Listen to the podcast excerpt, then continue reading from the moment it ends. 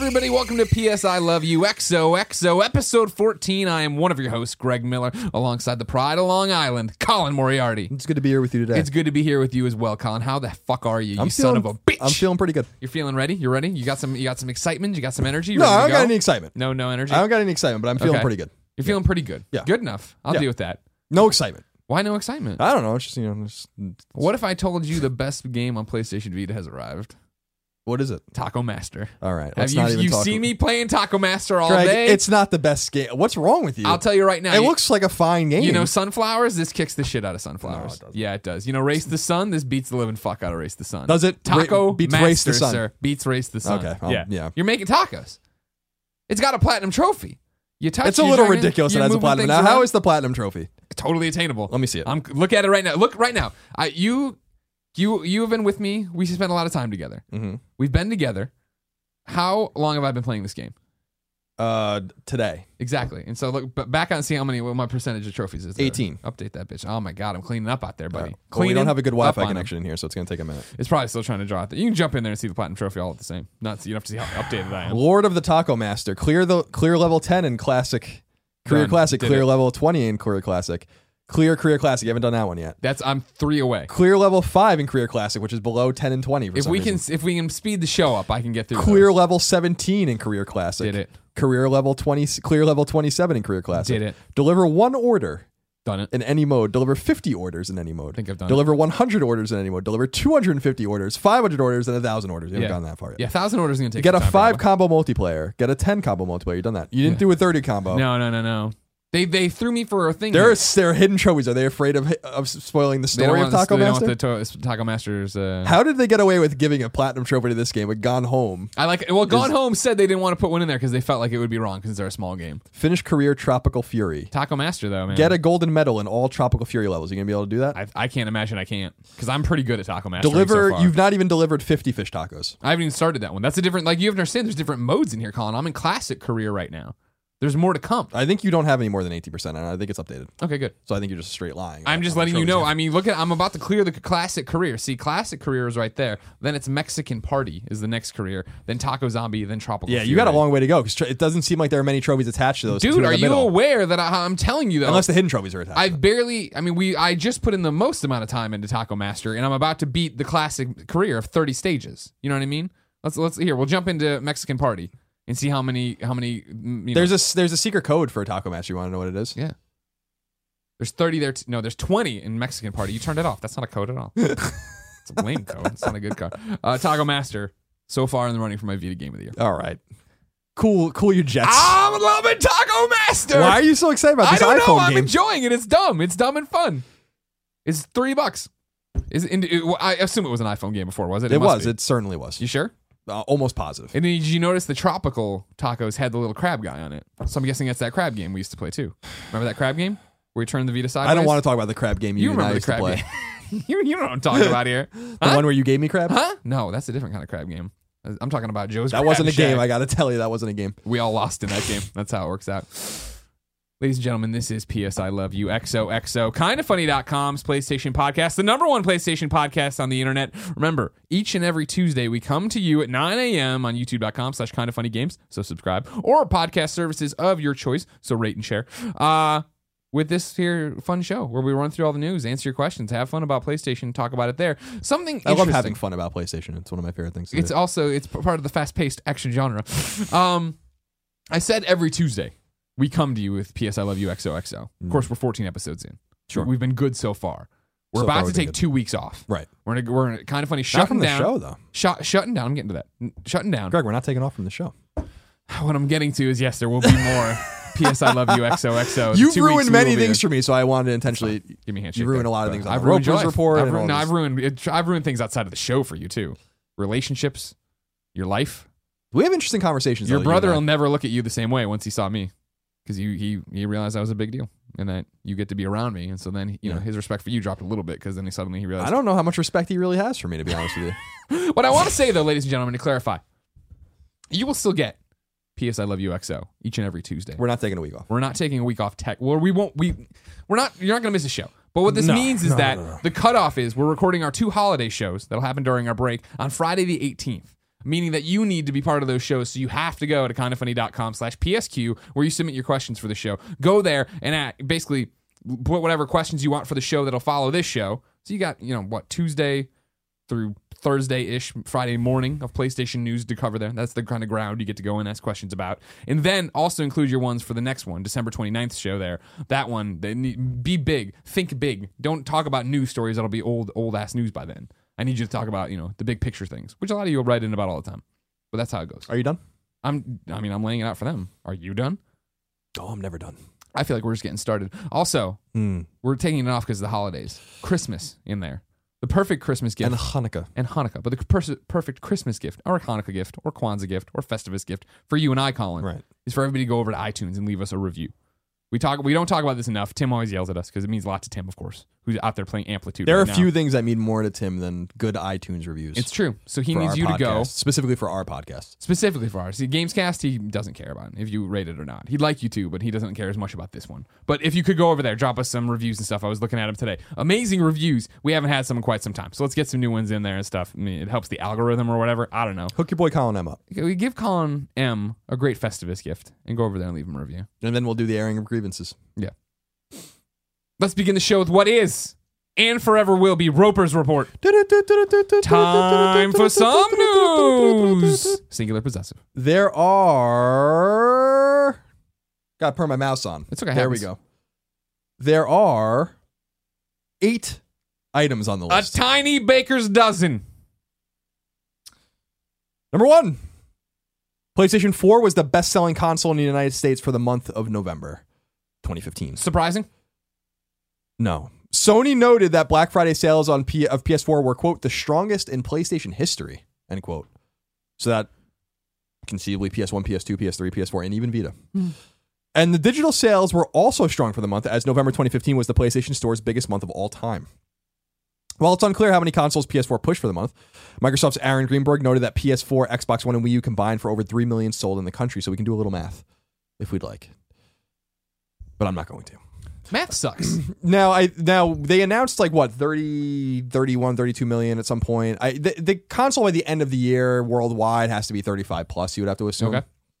I don't know. Nonetheless they won. Now this goes back to uh, what I was saying earlier in the year and we started talking about in October especially which was Xbox needs to win 2 of 3 months for it to remain what I would say hyper relevant amongst PS4's domination. Sure. And I don't mean that in any fanboy sort of way. It just means that PS4 is really pulling away. So I wanted to see if Xbox One could really keep things tighter in the holidays, which would bode well for it in 2016. Even though there's a lot of exclusives coming to PS4, the or uh, Xbox One and PS4 actually in 2016. The thing is, is that as we're going to see in number two, Halo didn't sell very well compared, you know, historically at yeah, least at yeah. To what Halo numbers usually Tomb are. Raider didn't even chart. Sucks. Uh, Great game. Forza's obviously already kind of come and gone. Gears of War, you know, the uh, the special edition or whatever, the remake, kind of come and gone with the remaster.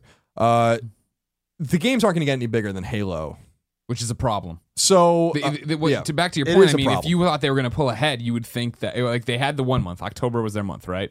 November then was the next battleground, and ba- it is Black Friday. It is this is when parents are buying the system. It is like you're trying to get a deal, right? This is when you're going out trying to move Mm. units, buy units, get something there. And the fact that they didn't get it, get it in November really leaves it a question if it's possible to get in December. yeah, I mean, what it shows, it shows many things, but I think most predominantly it shows Sony has no exclusives. And we're going to get into that because someone said something about that at Sony this You year. sons of bitches. but they didn't need them Mhm. because they partnered strategically with games that really mattered. And I think that, you know, Battlefront, obviously a big game. Uh, Call of Duty, obviously a big game, although it sold better on Xbox, as we're going to get into in a minute. Um, are we counting bundles in that? we don't know. Okay. Well, we don't count them, but we don't know if that makes a difference. Gotcha. I can't imagine anyone bought that hideous PS4 bundle. A lot of people did. I'm sure they did.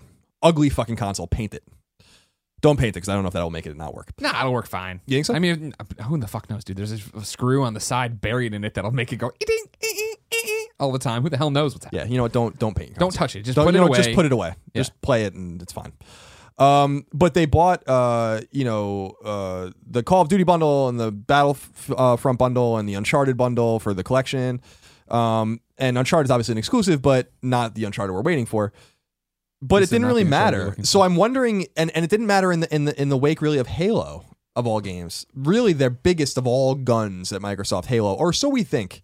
I've said that I've said and long said that Halo is on the wane. And you thought Gears was on the upswing. Yeah, and I think Gears is waxing. Now, I, I, I um, because Gears looks awesome, and I also think Gears is just more ripe for storytelling. I think it's, uh, in my experience, they're just better games. Now, I haven't, I've only played Halo one and two, but I know that I remember my experience with Gears much more than I, I enjoy my experience Gears. with Halo. This is what we talk about. The we're talking about on a Gamescast that'll go live soon, right? Is that for me, Halo just as a franchise doesn't click, and this was the Halo where I was just like, you know what? It's me. It's not them. Every, a lot of people love this game. For me, it's just not a thing. Gears, I enjoy playing. I look forward to playing Gears. Yeah. So I think that next year will be good for Microsoft. I'm sure they have strong games, Quantum Break, Crackdown, maybe Scalebound comes out, whatever, uh, Recore. But if Halo's not pushing units enough into its second month, then I just don't know what's going to really help Xbox Yeah. One um, in comparison to PS4. I still want to reiterate that Xbox One, even though they don't release numbers anymore, seems to be at parity, if not actually doing better than Xbox 360 at this point in its life cycle. But I, I don't know. And I also said, as we said on Colin and Greg Live, I don't know that there are many fronts that they can win on now because the United States is the most meaningful of all economic fronts for lots of electronics, including Xbox and PlayStation. Of course. And here they can fight. But you they're not going to win. They're getting trounced in Japan, although it's not a very important market anymore. Yeah, I was gonna say Japan's not doing well for. they do well in the UK, but not necessarily in mainland Europe. It just seems like PlayStation is really painting the map and painting Xbox into a corner where it's becoming. I don't want to say a niche machine because I don't think that's true at all. But but a machine that is, is playing is in second place, and I, I don't know if it's ever going to come out. Um, I wasn't surprised that PS4 won the month, but I am interested to see how December now shakes out. Mhm.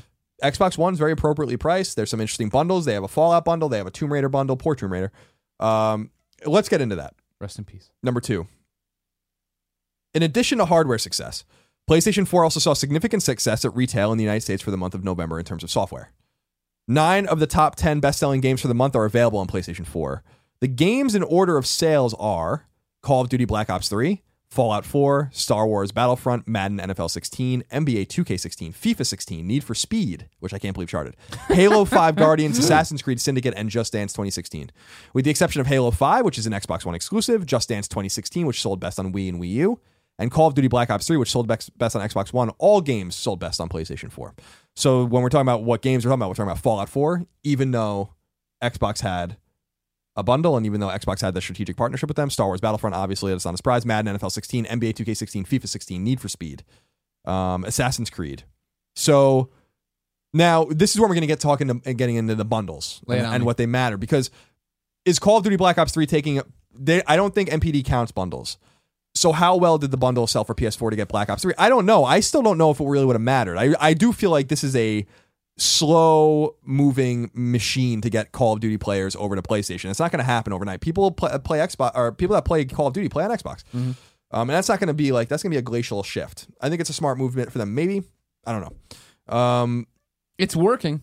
I do see, you know, I mean, like I Justine's a great example. Like, like she really does love Call of Duty, and she'll text me every so often, and it'll be a photo of her playing with her. You know what I mean? Like she's actually sitting there and playing on her PlayStation Four. And then um, Halo, obviously, like I said, not on you know only on Xbox One, but charted like eighth, I think. Um, Just Dance charted tenth, sold best on Wii, sold best on Wii. Not surprising, man. Like that's where that thing thrives. That's where that lives. I, I don't understand who is still using it, but the audience that would care about Just Dance is still using their to the Wii. tune of several hundred thousand at least. Yeah. sold cumulatively across all platforms. So I mean, the people who still have that Wii plugged in, they're still playing it. Yeah. Um, but yeah, like Assassin's Creed moving towards PlayStation, Ubisoft obviously kind of in partnership with, with Sony a little bit more these days. The sports games, which were predominant on Xbox 360, are now really dominating on PS4. So the things are shifting.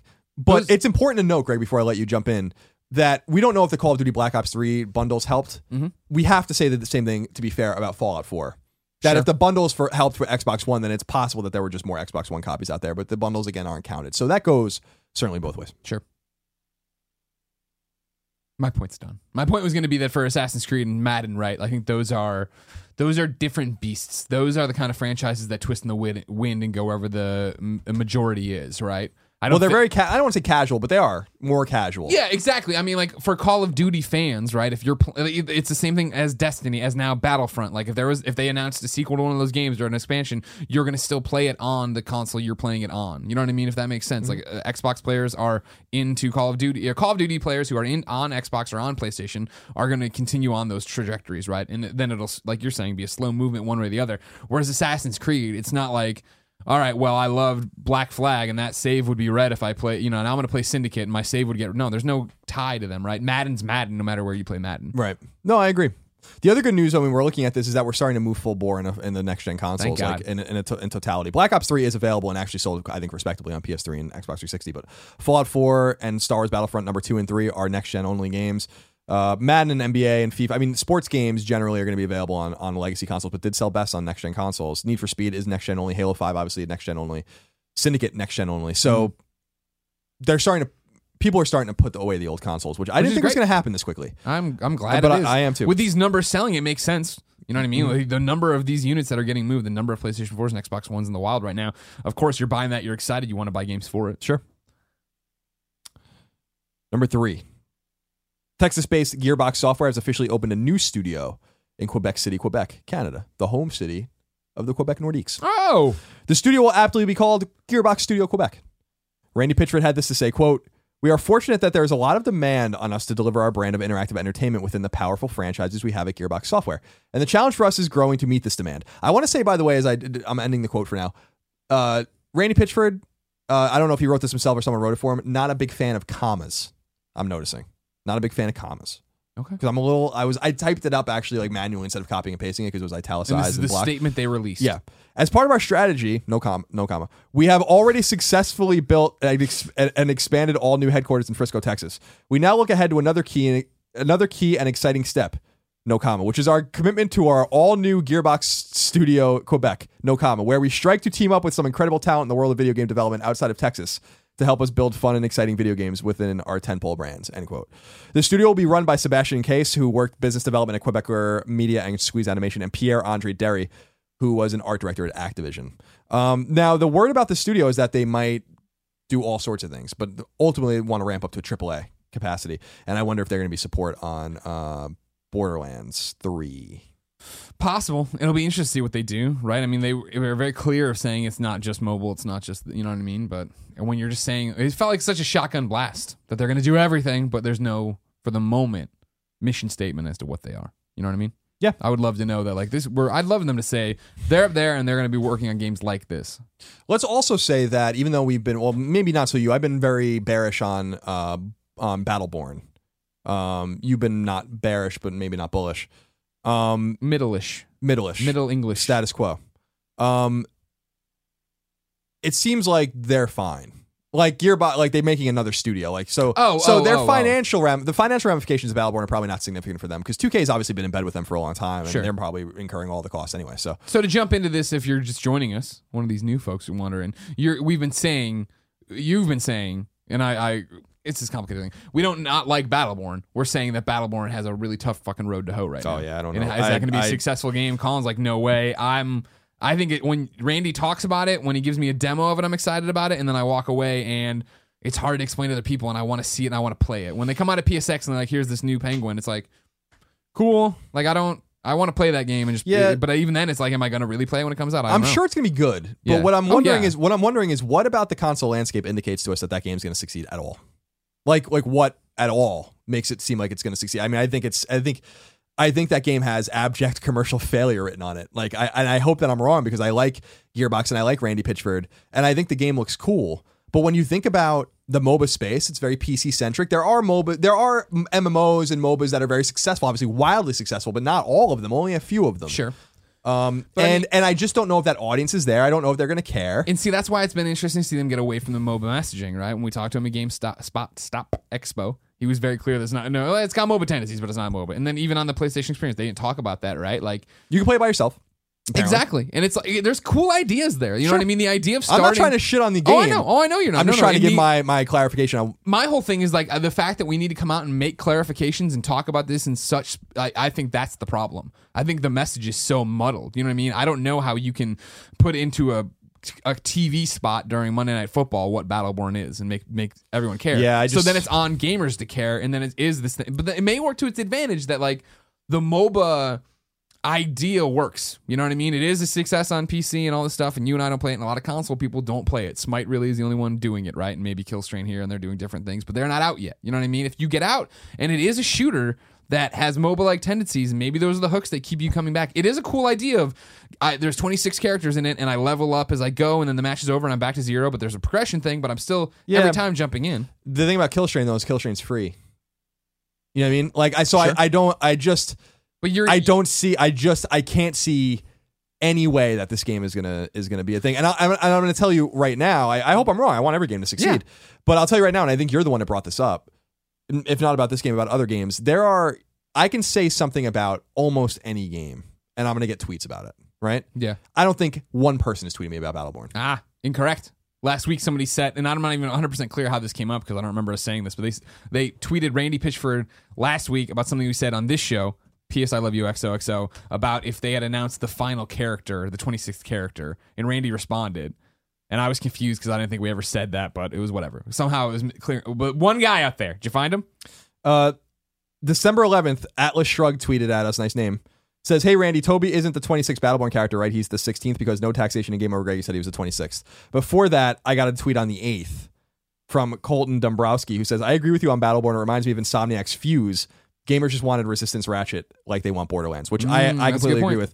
Before that, December 5th, two people tweeted at me Yeah, yeah. about Battleborn because of PSX. Before that, November 10th, November 4th, Don't get me September wrong. I'm 3rd. not. I'm not. I'm not saying it doesn't happen. I'm not saying. I'm not saying you're wrong about like the level of I- interest and excitement. I'm just but gonna also, say- would they come to us about this? One, are two, are three, either of you, four, are five, you or six, I the seven. Battleborn guys with a MOBA shooter? I've gotten 12 tweets about this game since in totality since Sure. it was launched. Sure, sure, Or sure, since sure, it was not uh, announced.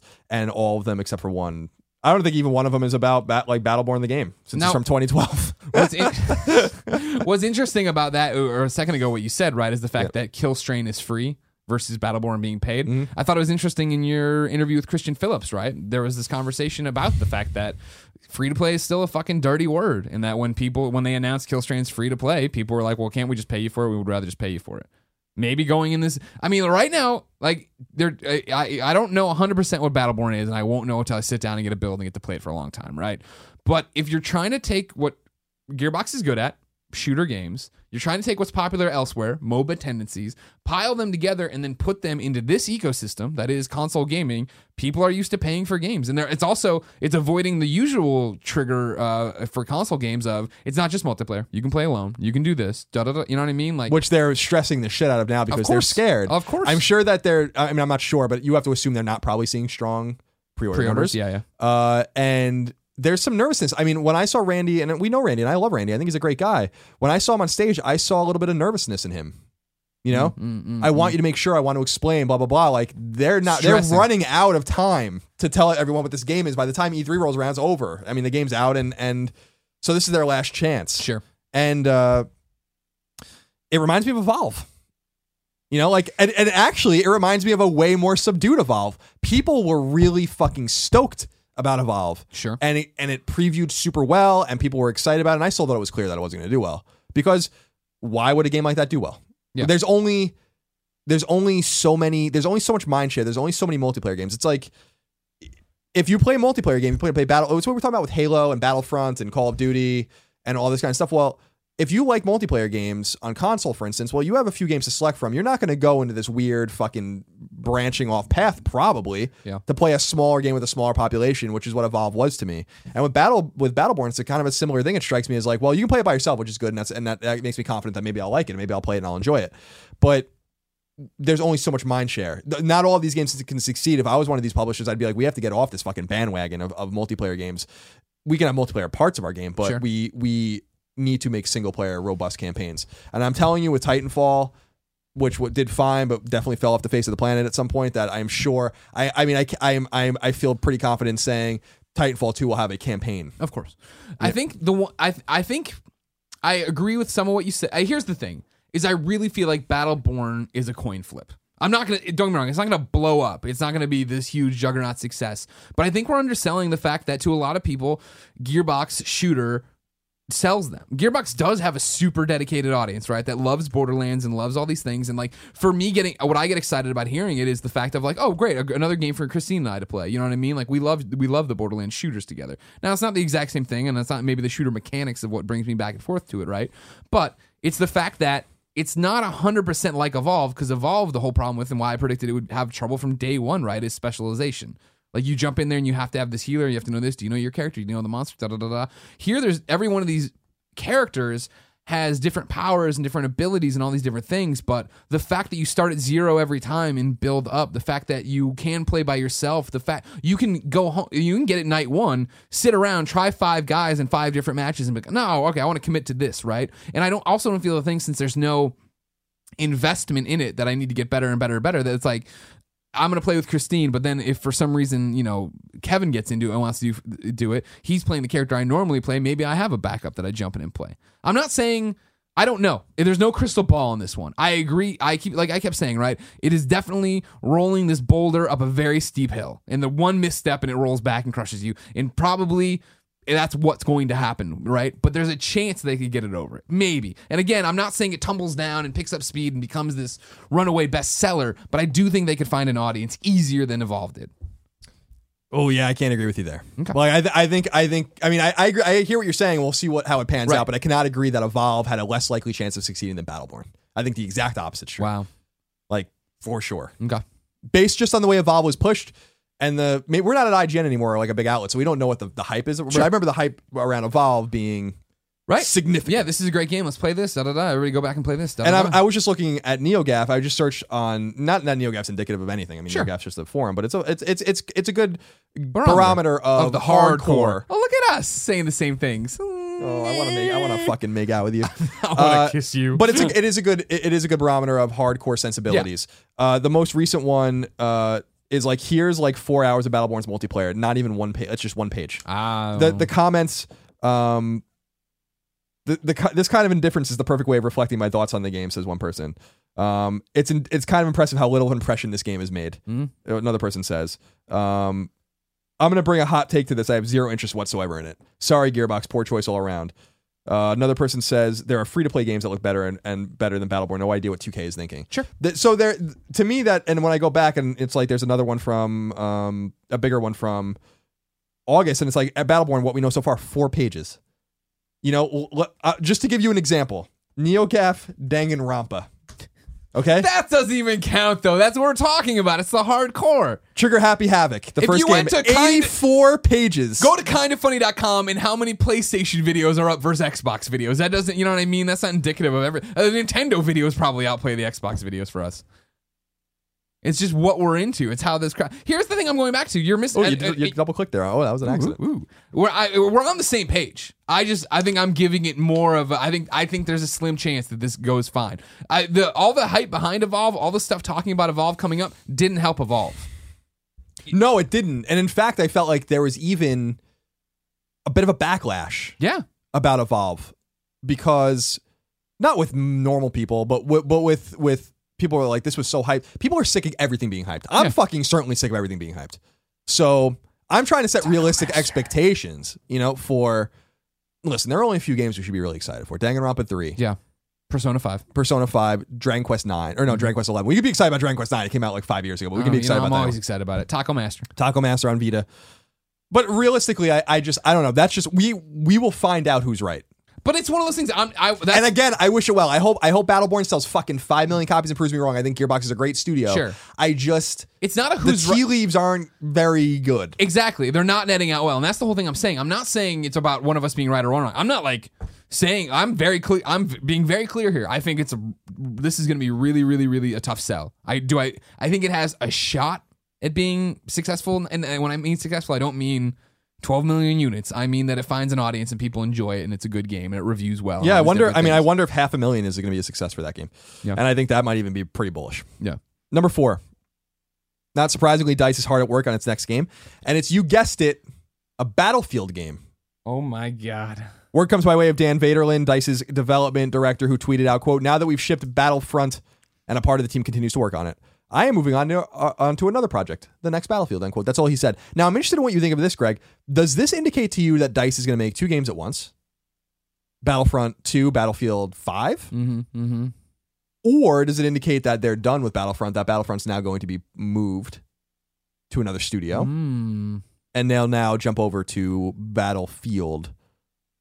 I I'm of the mind that they're probably going to split if they haven't already, and if they haven't maybe even had this mantra for a while. They do have multiple locations, Yeah. L.A. and, and See, I in think that's the thing. so- Is it's a it's a cycle thing, right? So now that Battlefront's out, you have you have the majority of the team break off to make or work on Battlefield or whatever. Meanwhile, the other guys keep making DLC, right? Mm. And then when Battlefield is about done or out, they'll switch back and come back to Battlefront and work on Battlefront Two or however they do. I it. wonder what EA's plan with Battlefront is. I'm not so sure that they're going to be patient enough to wait. You know, I Battle, mean- Battlefield came out. Battlefield 4 came out 2013, so yeah. the new Battlefield will come out 2017, maybe 20. I mean, unless it's really far along and it's Sure. 2016. I don't. I don't know. I'm just wondering what. I, I guess what I'm trying to read is is what is EA's interest in making Battlefront biannual or even annual because um, this is going to be way bigger than Battlefield. Yeah. So I think I mean honestly, it's going to be really interesting to see what happens with the DLC this month, right? Or is that out now? I don't know. When the I'm talking about when the numbers start coming through. No, it's out because that's what we're talking about. PSX, which is two weeks ago. Did that? So this was past Tuesday. I think. so is when- fucking fast. Mm. Uh, when that come, when how does that sell? How does that move? And you know, what is the commitment then to putting out more of that, or is it you know, get to work on the rest, right? Like, Sure. because I think you know, when people talk about it is that it's content sparse on uh, Battlefront. So if you were to keep putting out DLC, which they've said, there's a season pass, like there's stuff coming. At the end, does that game look super complete? And then do you, when it's finally done, when the season pass content's done, is that when you start worrying about Battlefront 2? Yeah. They better start worrying about it soon. Kylo Loren, he'll be in it. Number five, in case you were just in case you were curious, if Geoff Keighley's salvo at Konami during the Game Awards was rehearsed, it wasn't. Word comes by way of a Reddit AMA garnered from GameSpot, in which Keighley noted, "quote It just broke my heart that he couldn't be with us.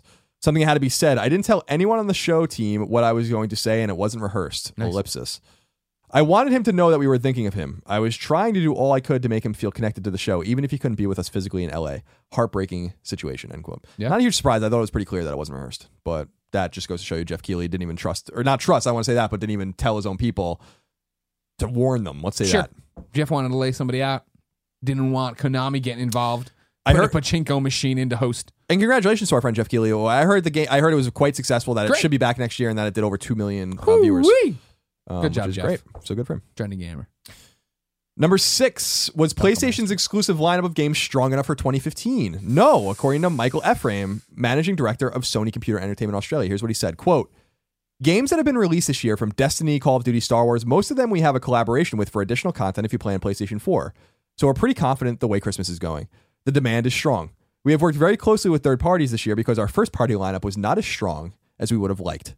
End quote. What do you make of that? Yeah. That's what we've been talking about, right? The yeah, but I mean, they're, all- they- but usually they're do- a little more dodgy than that. Hmm, they don't need to be anymore. They're PlayStation. They're on top and they're winning because they're giving you personal faces and actual quotes and not being robots. Same reason Xbox is coming on strong because Phil Spencer's a likable guy and I wanna I want him to succeed and I want these different things for him. Sure. Um, I don't think it mattered, but no, I think that's mean, clearly I- it didn't matter. I, that's the whole thing. Like how many more how many more units could they have squeezed out of this year if they had had Uncharted 4? Yeah, I mean, as as almost a thought exercise, I often wonder recently if they've dodged a bullet by not releasing anything this year because they're going to need them more next year. They're not probably going to have a Battlefront next year. Yep. Um, They'll have Mass Fallout's not going to come out. Mass Effect, Mass Effect's going to be big. Yeah. Um, but who's going to get that? probably That's- Microsoft. Yeah. if they're smart, no one. EA's probably quite nervous. Square's certainly nervous now about working with Microsoft. It's different now. Yeah. If I was these, if I was these publishers, these third party publishers, I'd be like, guys, everyone fuck off. You know, like we don't need. We want your marketing Oh, dollars. that's what I'm going to say. It's easy to say fuck off. It's not easy to say, hey, if you let us slap the PlayStation logo slash Xbox logo at the end of it, when you can be on Monday Night Football It just- for it- four weeks or whatever. but it's so. It's. I don't think it benefits the consumer, and I think some of these companies are starting to realize that. Look at the way Tomb Raider just dropped like a fucking rock. sure, sure. That's You know what I mean? But I, see, now you're talking about two different things, though. I'm not talking about console exclusive. So I'm you're talking, talking about, about- console advertising dollars. Right, No one's same gonna, release. Okay, no one's you're going to get Andromeda f- exclusively. No, no, who's no, Gonna you're get, right, you're who's right. going to get the chance to say PlayStation better on PlayStation? Sure, you're right. I'm I'm Kevin Butler and I'm back. It's I'm- better. on- I'm Jack Tretton, Jackie Tretton. What's up, everybody? What's up, everybody? I'm Jackie T. Back for one last hurrah.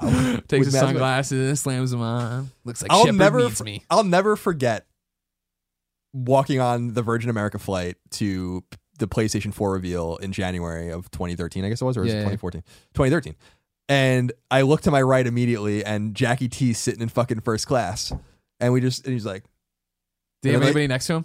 No, I, they- would, I don't- I I would don't grab the flight attendant and been like, I want however many thousands of dollars right now to sit next to him. I wanted to talk to him, and I was like, you know what? I was just, hey, Colin. Colin, thanks for that great interview. Jack Tretton's the fucking man. We got to get Jack I miss back. Jackie T. I miss him too. He's a good guy. When I was on a first name basis with him, and you were for a longer period of time, that was pretty cool. Yeah, those were the days. Jackie T. uh, number, let's see, number One of the seven. biggest regrets of my life is that I met someone at a party that was a developer or even or he was either a developer on indie games or not even connected to the video game industry but was young and the story he told me was that his family was cl- his like dad was best friends with Jack Tretton and that they would go off and like vacation together. So he grew up with Jack Tretton like water skiing with Jack Tretton just being around Jack Tretton. I was like, "Tell me everything." I just wanted to have a our, beer with Jack Trent. our Tretton. unnatural obsession with this man. and it really is weird, isn't it? I want, uh, they have to bring him back. Bring back Jack. We should bring back Jack. We should, we can get him for something. What do we Sean him for? Fantastic. By the way, no offense. I don't Not want. at all. I don't want Sean Layden to leave. I don't want Sean Layden to not be the CEO and president. Sean, you want I want. I want Jack Tretton to be a symbolic figurehead. exactly You know, Sean Layden doing a great job. It's been awesome to see him. I, I was gonna say age. That's not what I mature into the role. You know what I mean? Because I remember his first time on stage or whatever. Not shaky, but you know how you got to get comfortable with it. Yeah, we don't And then know you him. come out at PSX. He's wearing a crash shirt and he's like, "Hey, eh, eh, fuck you guys." I'm fucking Sean Layden. Worst Sean Layden impression I've Doing ever the Jack heard. Tretton. Doing the Jack Tretton. impression. uh, Bad Jack Tretton impression. Doing. The bad Jack Tretton impression is fine though. Doing a Jack Tretton. awesome. what would be funny is if Jack Tretton came out at E3 and just pretended he was Sean Layden. Yeah. What's up, guys? I'm Sean Layden, So like all these people rush out and he runs away. and I'm here to tell you about PlayStation Move. And then they, they all, Jack, it's not 20. It's not 2010 anymore. We're gonna Jack. make it work. Number seven uh, from, comes from Yoshinori Kitase. This comes from the Square Enix blog, um, and it's a message from him about the Final Fantasy VII remake. Specifically about what they talked about at PSX 2015.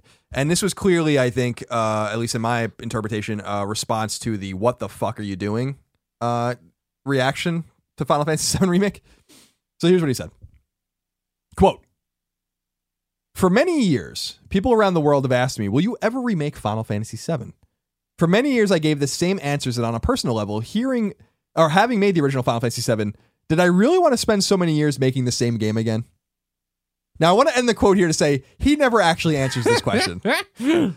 Continuing the quote With Final Fantasy VII Remake, we have the opportunity to go beyond the story, world, and experience of Final Fantasy VII in ways we've never dreamed of. From the depths of Midgard to the skies above the planet. The multi part format enables us to expand the original story and turn it into an epic experience for fans and new gamers alike. This past weekend at PlayStation Experience, we were thrilled to present more of Final Fantasy VII Remake. It was great to see so much excitement when we surprised everyone with the first gameplay footage, and it was a treat for us to show the development is going well and further along than perhaps many had realized. Just like when we revealed the announcement trailer at E3 earlier this year, we like surprising you. You do. One thing we want to make clear about the or wanted to be clear about during the weekend to accompany the new trailer was the scale of the project. We wanted to tell you this now and not in the future so that you'd share our vision for what we want to deliver. The biggest reason we haven't done a remake until now is because it's a massive undertaking to reconstruct Final Fantasy VII from the ground up with the current technology. Producing a proper HD remake of Final Fantasy VII that maintains the same feeling of density of the original world would result in a volume of content that couldn't possibly fit into one installment. We've seen everyone's comments and reactions to the news that Final Fantasy VII Remake will be a multi part series, and many have speculated correctly as to the reason why we have made this decision. If we were to try to fit everything from the original into one remake installment, we would have to cut various parts and create a condensed version of Final Fantasy VII. We knew none of you would have wanted that. I hope None that, of you. I hope that by explaining a little more about our design decisions that you can appreciate the size of this project and what we have planned for this remake. Going beyond the scale and depth of the world, narrative and gameplay from the original deliver something that feels familiar yet new. As I said before, we like delivering surprises. See you all soon and happy holidays. Yoshinori Kitase. What a bizarre I I I, I good man. I I've met him, nice person. I think I think yeah, I think I met him when I was in Tokyo last time. Um I could be wrong. Was it him? God, I'll have to ask Mitch about it now. I think it was. Uh, nonetheless, nonsense. The champ. 2105 writes in to kindafunny.com slash PSQ just like you can to be part of the show and says, Hey guys, After listening to your opinions about Final Fantasy VII being split into episodes, I can't understand why everyone is upset about Final Fantasy VII. It's my favorite game of all time, and I don't mind the game being split into episodes as long as they don't cost more than $30 per episode. Final Fantasy VII and Final Fantasy VIII were huge games, and the amount of detail in those pre rendered backgrounds are breathtaking. Putting that detail into full 3D and HD would not only take a lot of time, but also a lot of money. Yes! People say games like The Witcher 3 and Fallout 4 are huge games, but let's be honest. They reuse a lot of the same assets, and there are a lot of empty lands. Novigrad is the biggest city in Witcher 3, but Novigrad is small when you compare it to Midgar, both in size and detail. No, Final Fantasy VII didn't have any empty space at all. No, As a is fan, I will want the detail of the pre rendered backgrounds and would want every city and town to be recreated. Fans want.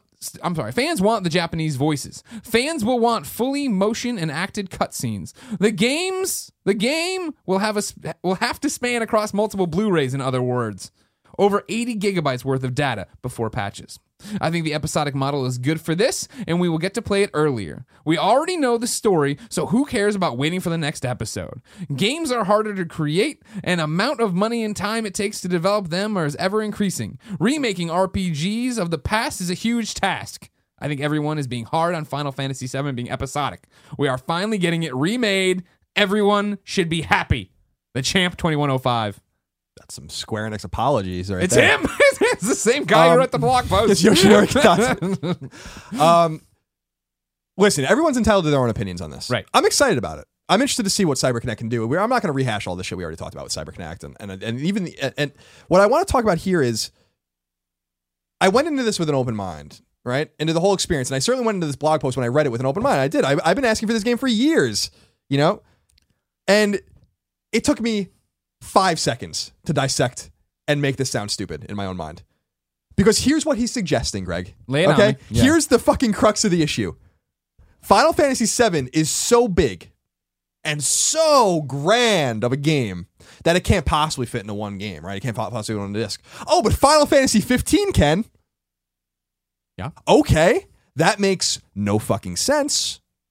And therefore dissects and destroys the entire argument that's being constructed. Because if that's true, then what he's basically saying is Final Fantasy 15 is not as big as Final Fantasy 7. And that the Final Fantasy 7 remake will be bigger than the Final Fantasy 15 that they've been working on for almost 10 years.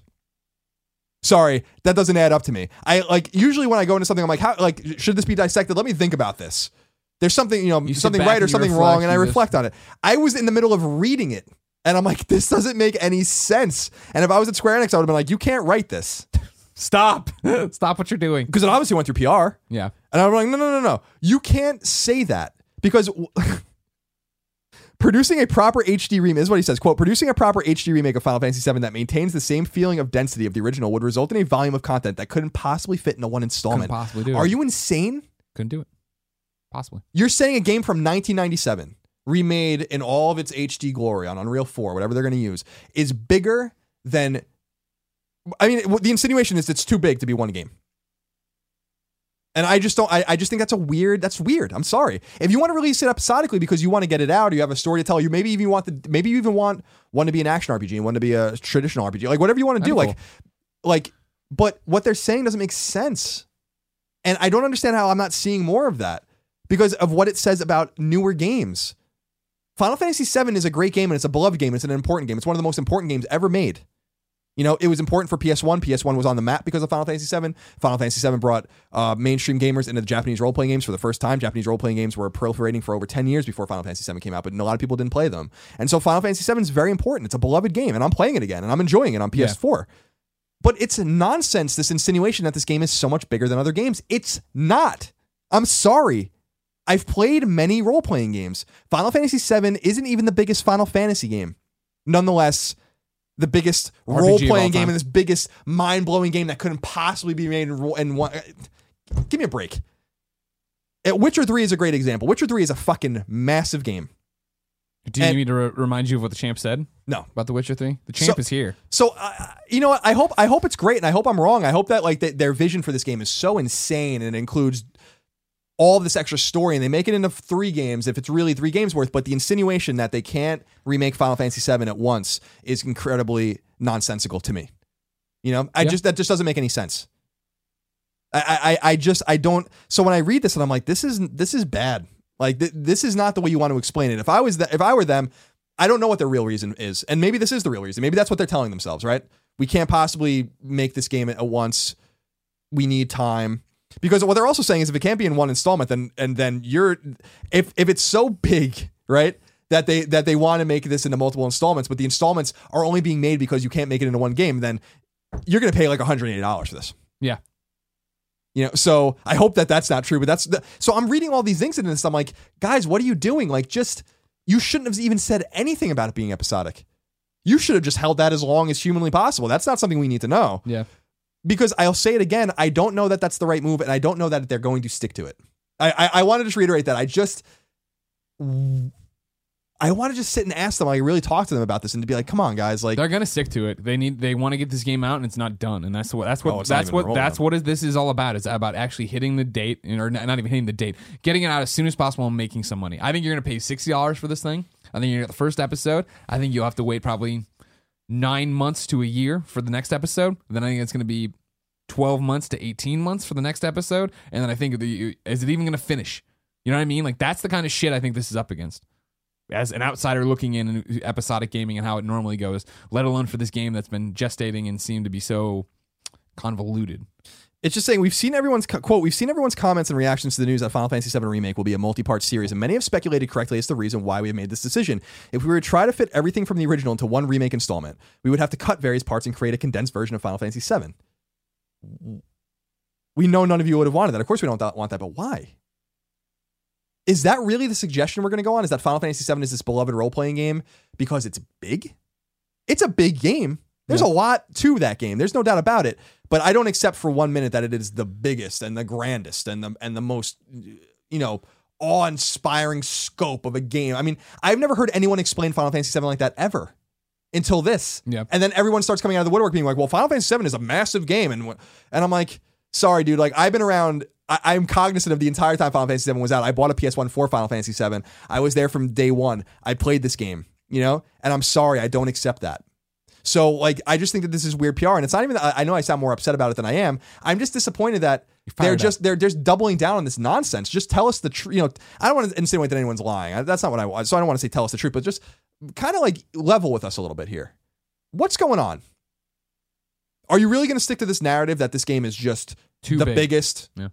After Fallout 4 just came out, after Witcher. Witcher just came out, after Dying Light just came out, a- you know, we're going to get Cyberpunk in the future. We're going to get Final Fantasy 15. It's bigger than Final Fantasy 15,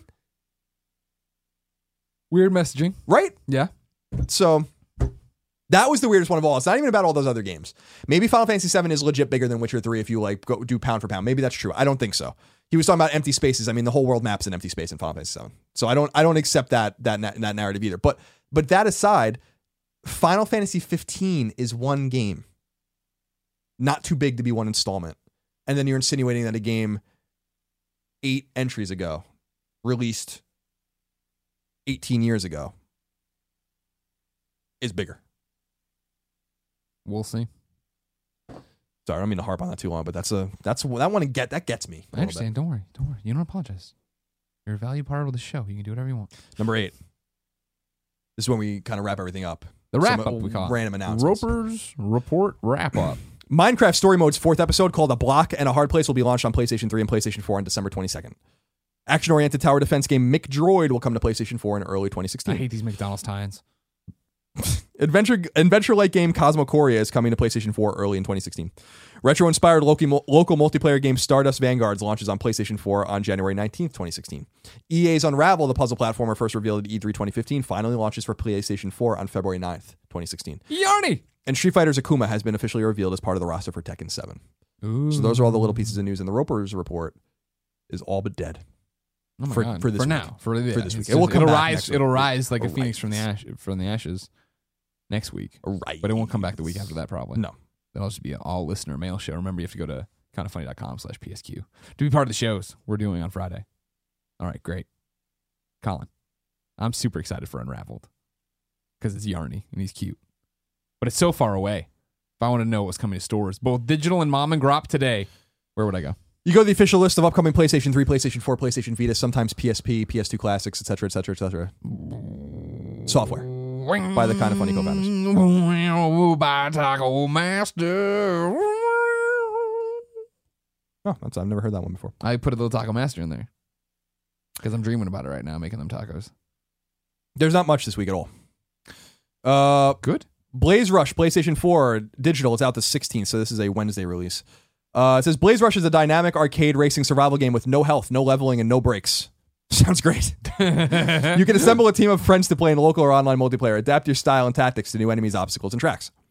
Parappa the Rapper 2 comes to PlayStation 4 digitally. It's a PS2 trophy enabled classic. The original rap star's back in the house. See if you have enough rhythm to keep the beat with everyone's favorite rapping puppy. Parappa the Rapper returns with all new songs to keep your head uh, bopping and PS4 bumping. Now, am I allowed to be excited for this or not? No, I wouldn't be. Parappa the Rapper 2 is pretty weak. Dang it. Now, I, I, Now, is, is it only weak in comparison to Parappa the Rapper 1? yeah.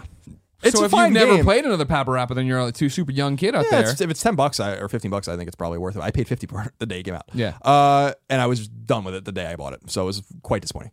Um, but it's a uh, I love Parappa the Rapper. I'm really surprised this hasn't come back. Yeah, like, me like a new one, and I Yeah. wonder if they're testing the waters. I hope so.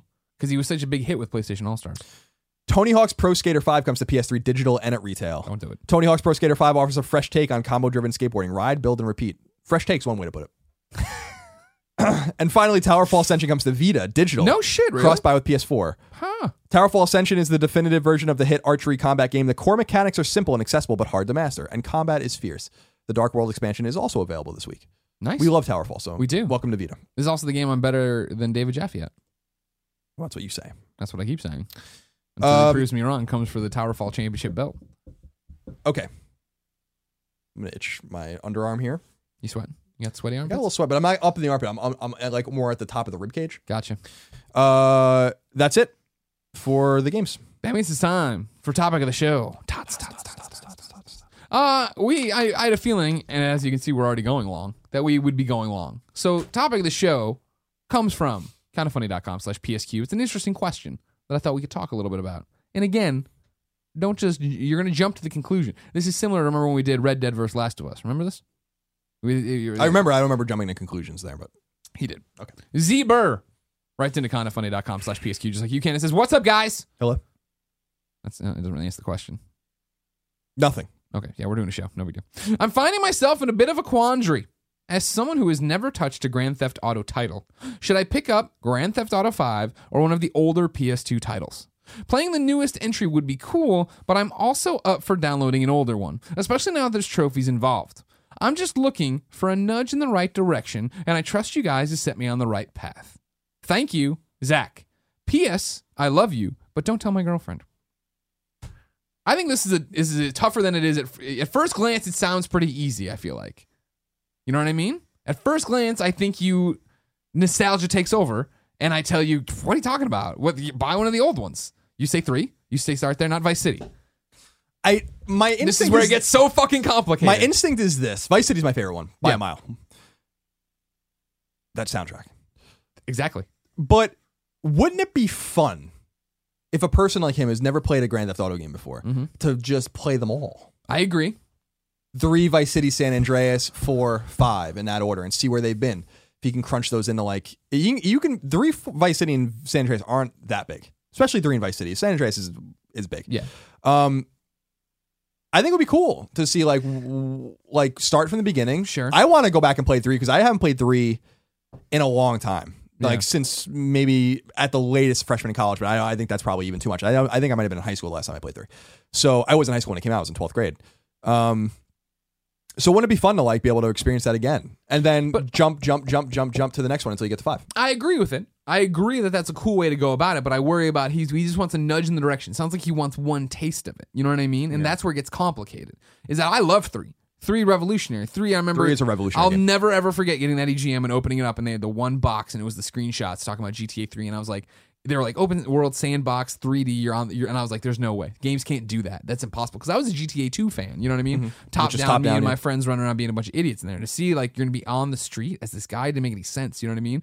So I remember Doesn't get- make sense. That's what you're screaming at your. at your- you lying son of a bitch. uh, I remember like that being such a moment, and then getting that game, and like for me, it was you know getting in college, uh, my freshman year, playing it, and having the door open, and people come in, they oh this is the game you kill hookers in, and then sitting down and listen to Chatterbox. People would bring in popcorn and watch me play this game, and then Vice City came along, and Vice City for me was such a step up. It was the freedom and the gameplay and the world of GTA, but we were voiced, and we were voiced by uh, Ray Liotta, and it was colorful, and Phil Collins is in it, and the soundtrack was unbelievable. And then San Andreas was that step that some people thought maybe was a step too far, but I really, so, yeah. really, what it was was them tipping Rockstar tipping their hat to what was coming, right? Because I think back then that was so preposterous that game and what was happening, and I think they put they might have put too much into it yeah, too much. Not, not even role playing, but the just too much. minutia. Yeah, hey, much. Mm. now you're skinny. Now you're fat. Do you want to work out? Do you want to do this? Well, how long does it take me to work out? You got to work out quite a while. Well, fuck that. No, I'm not going to Yeah, do it that. You know what I me mean? off. Yeah. Yeah. And there was cool things to it where I liked if you ran more, your endurance went up, so you could run longer and stuff like that. And I I loved the game of it. I loved Samuel L. Jackson. I loved the character. I loved you know flying planes and you know jumping out and doing all this different stuff. But then yeah, like all those games are so great that I always like when we talk about it, if you have to do one, I always think now go back and play Vice City. So then for me, it becomes do, you, do I want to recommend to him Z Burr, also known as Zach? I don't like it when your username is one thing and then you sign off as something. Confuses me. Do you want? Do I want to recommend Vice City or do I want to recommend GTA Five?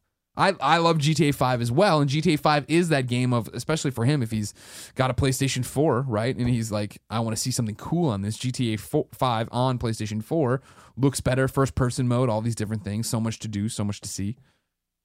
It's, it's, it's a conundrum in a way. You know what I mean? Especially, if, and this is something else, and this is where I think the question gets really interesting is what does Vice City play like, look like, sound like now?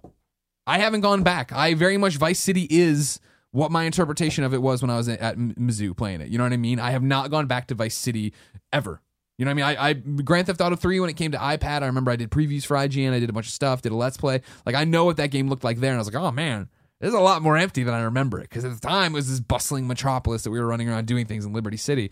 And so then for Vice City, like I this summer uh, this summer, this Christmas break, I it's one of the games on my list that I'd love to download, play and, you know, in a perfect world, run through and get trophies and have a great time, but just see it and be in that world again.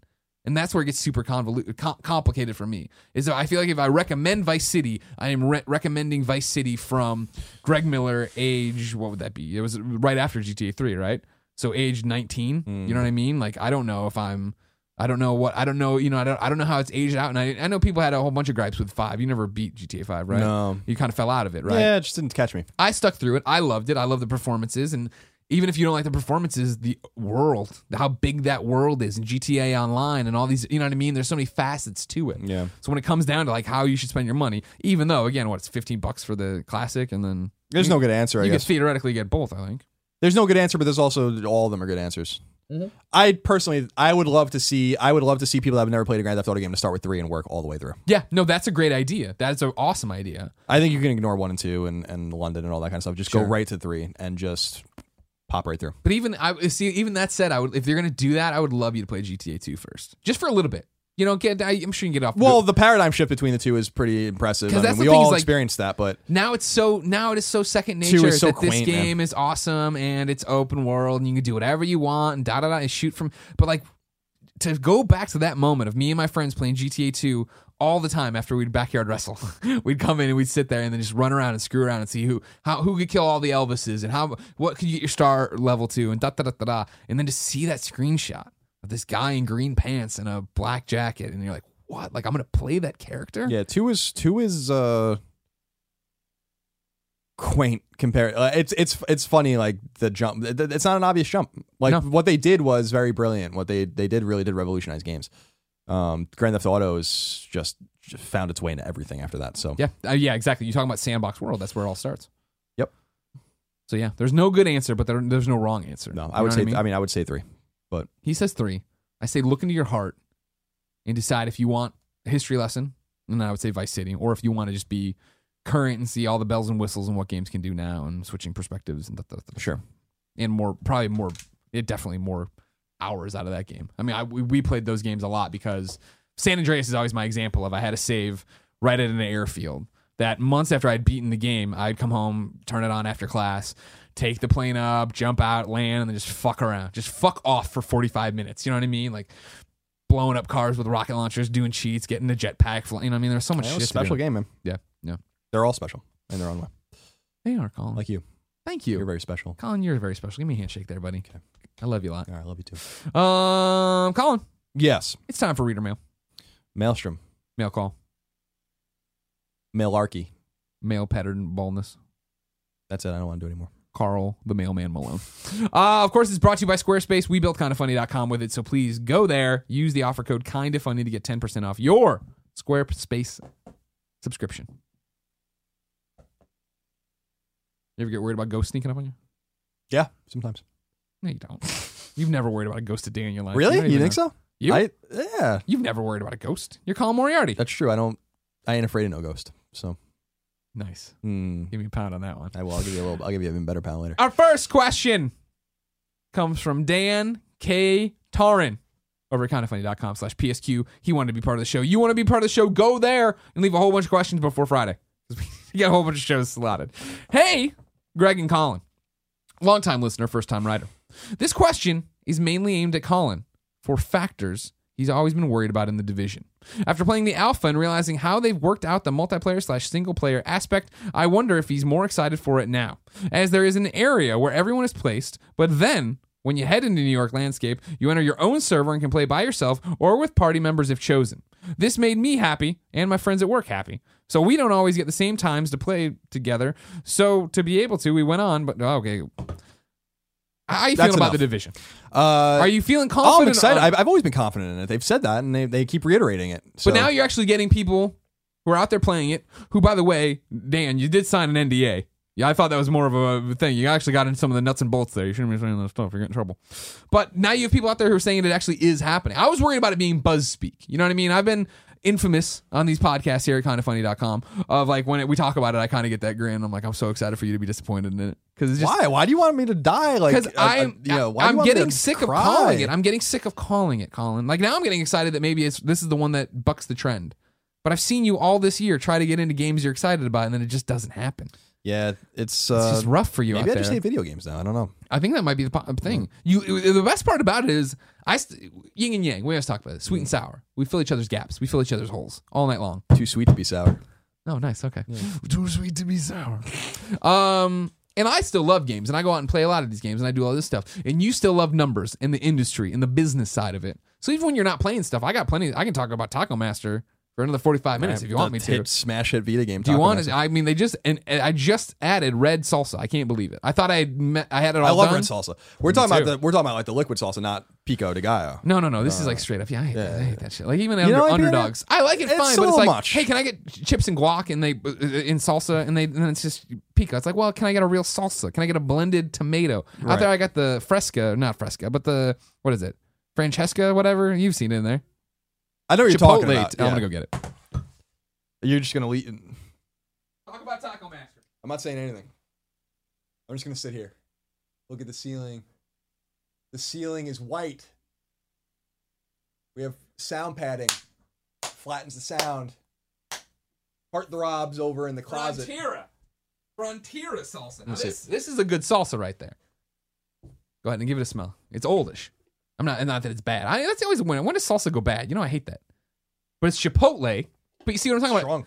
Yeah. Oh, yeah, I'm a strong man. I need a strong salsa. It's blended up. July July 31st July 17. Yeah, but that's when you don't open it. Once you open a can, all bets are off on how long something's going to be good for. You know what I mean? Tomatillos, tomatoes, filtered water, onions, garlic, chipotle chilies, salt, evaporated cane juice, spices. All natural, no preservatives. Bought the San Andronicos? Of course. Yeah. What, what it cost? Like eight bucks? No, it wasn't that bad.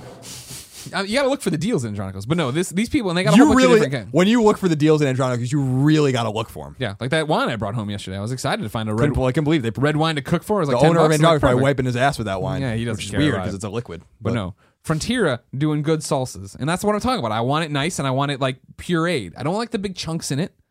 You know what I mean? Like you know, here, you, here's what we'll say. We can sit Say here. all, your piece. we can sit here all day Say your piece, Greg. and shit on chilies, right? Chili salsa though, amazing, good stuff, good blend, perfect. You ever eat the chili salsa, chips and salsa? yeah, You like it? it's fine. Yeah, it's real good. I still say the red sauce at Underdogs Yeah. is Which is similar to this, not similar. in, in texture. In texture, way better than whatever this is. Sure. I'm just going to call it. the thing about Remember the when re- they tried to sell us that shit a few times? I'm like, guys, just give it to me. You know well, I they mean? did. We remember we brought home two bottles that one time. That we thought we were buying like bottle bottles, but they were just squeeze bottles they just gave us from the store. I'm like, that's really weird, but whatever. The thing about it is like that's great for putting on tacos as a topping, but not for. I don't like dipping my chips in it. Oh, really? I like it Once in a while. Well, because when we get the nachos at Underdogs and we run out of toppings, Yeah. I just start squeezing that Yeah, shit over. yeah. I'll squeeze that shit right in my mouth. Like, Sure, You know, like, yeah, just yeah. like, But I just which is not. them- it's not a weird thing. That's not a weird.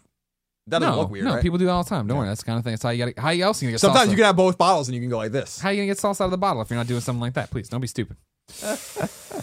now, Colin, I have We're really touched. Yeah, and you guys love it, so thank you very much for your support on kindafunny.com and of course patreon.com slash kindafunnygames. I have a bevy of PlayStation VR questions. Would you like to start into that or do you want some more appetizers? I'll leave it up to you. Shit, I hate it when you do leave it up to me. Apology writes in to kindafunny.com slash PSQ just like you can and says, Glad you had so much fun at PSX. Maybe next year's will be on the East Coast, so I'll be more able to go to, and then parentheses, or even on the island. Colin can only dream. Winky emoticon. At the PSX keynote, given we saw a few more games for PlayStation VR, but still no release date or SKU slash pricing details. Do you think we'll finally get that information at CES next year in early January? Parentheses, the Sony CES 2016 invite has a PlayStation VR image on it. Also, given we did not see Bend's new game at PSX, or one from Sucker Punch for that matter, do you think either developer might be making a PlayStation VR launch title, quote unquote, the killer app, that we will first see only shortly before the PS VR hardware launch? XOXO, apology. I think, in terms of SKU, here it is, packaging, price, I think that's GDC. I think that consumer uh, CES will be a big thing of here's more games, here's the unit, get it on the mainstream press guy's face or whatever. But I think just like they did with PlayStation Move, they come to GDC and they go, all right, now let's get you the hard details. Here's what it is. Here's what the launch lineup looks like, and then go from there. I think that We're running out of time. we are running out of time. They have, they have, there's not more opportunities. I've, I think I said this on Colin and Greg. My theory is that they will do a standalone event in Tokyo, or maybe here, that will explain everything. That people, press will be invited to it. It'll be a, a one-off kind of thing, and make a huge splash with it.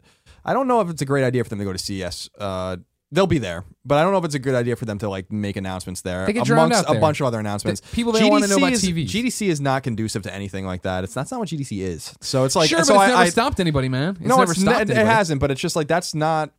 If they want this thing to succeed, they better they better make noise. And I Sure. don't know that you do that amongst other announcements, amongst other distractions. I think point. I think it would make I think it would make sense for them to be like everyone Another come February to Tokyo event, and just and or do New York City or do I wherever. see. I think they do it in New York at that PlayStation Arena they just got. yeah, maybe. Yeah. And just be like, we're gonna do it here, and this is this is the time is now, the date, the price, the launch lineup. Do I think either of those studios are working on VR games? No, absolutely not. I- Definitely I, not think, launch I- games. I think that um, maybe their games will work with VR, but I don't think uh, none of the big first parties are making a VR game. That's that would be a waste of resources. Brig, Briggy, wrote in to kindafunny.com slash PSQ and says, after watching PSX this year, the lack of Bend's new game made me wonder what if their new game is being made for VR? What Sony first party developer is working on VR? I believe that this Bend prediction can actually be possible. As the last few Bend games have been on Vita, it would make sense for them to make a game on another device such as VR rather than the PS4. This brings me to my question. Which first party? You don't think any first party developer is working on it? Well, they are. G- Guerrilla Cambridge is making rigs. Mhm. Polyphony will obviously make Gran Turismo compatible with Compatible. Does that count? Do we count that? Maybe, maybe not. Sony uh, Studio Japan obviously is doing stuff. I think every I think everyone's probably got kits, and I think that they're probably going to make their games function if they can. I don't.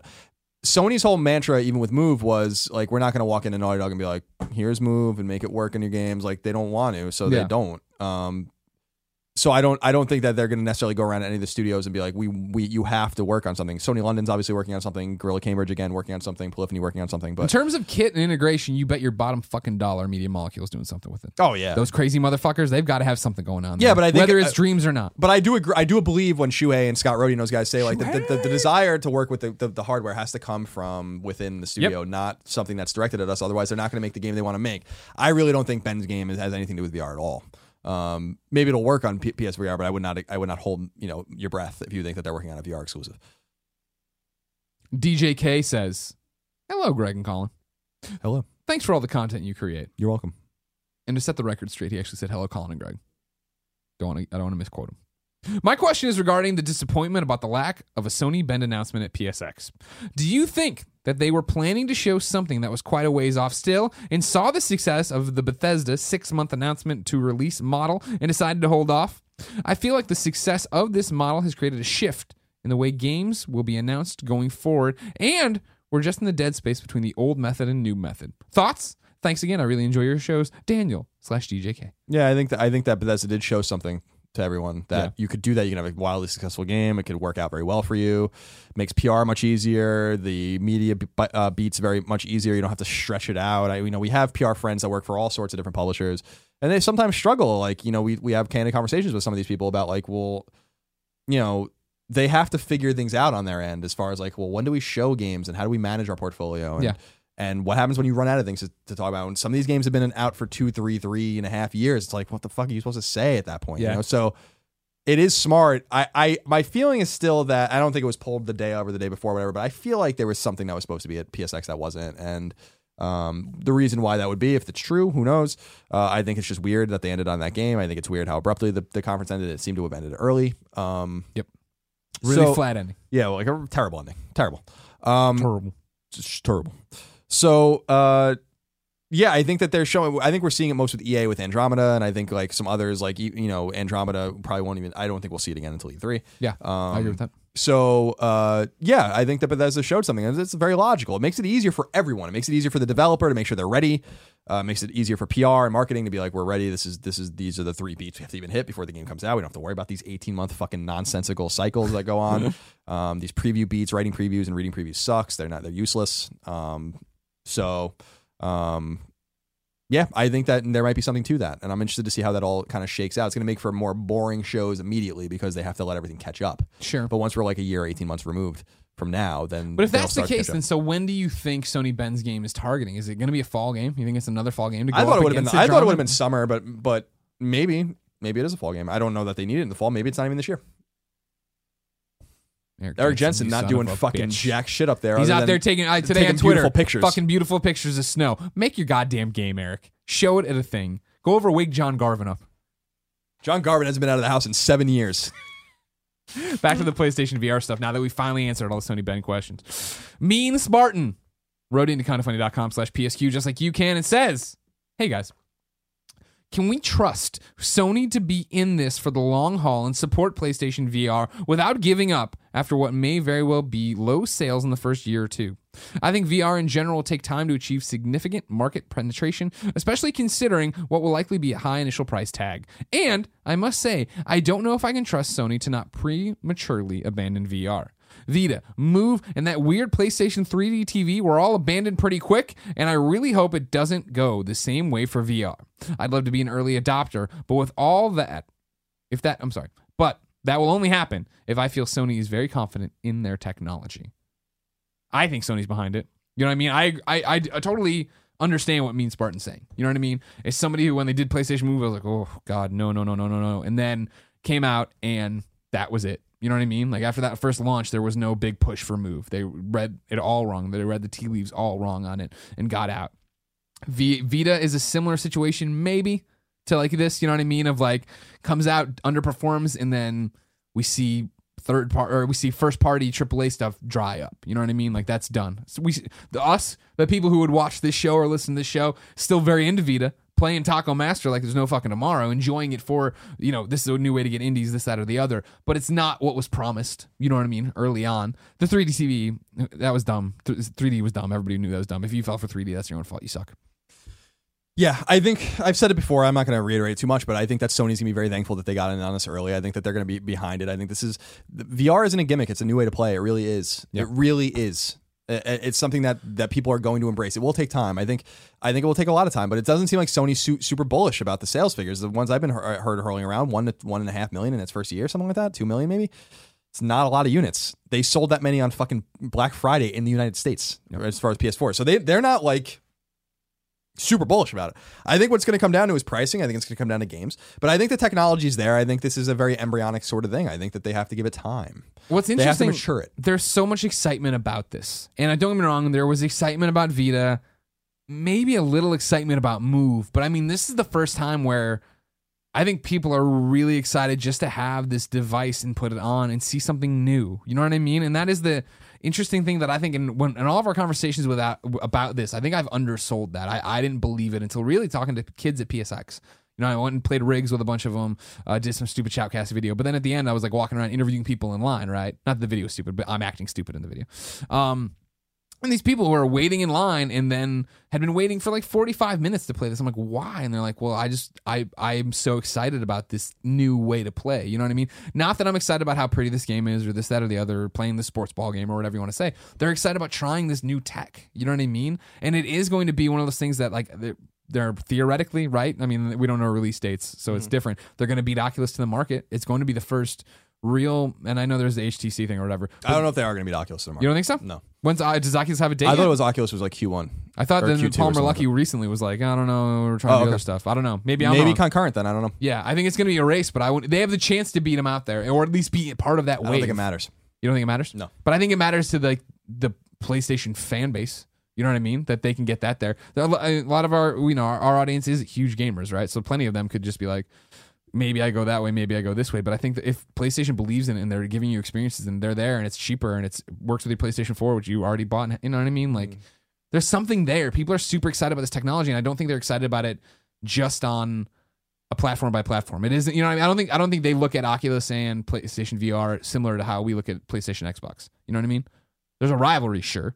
But I think right now everybody just wants to get this fucking device and try it on and do what it's see what it's about. Yeah, I I I, bel I believe in VR. I, it's not even about PlayStation. I believe in Oculus too. Like I, I believe in whatever other devices people are doing. This is going to revolutionize many things. Not only gaming. I think gaming is the entry drug. I think it's the gateway drug. I think that we once you get through um, gaming and you open it up to grandma and grandpa and you open it up to mom and dad and you open it up to little sis and all these people that like don't care about games Little or whatever.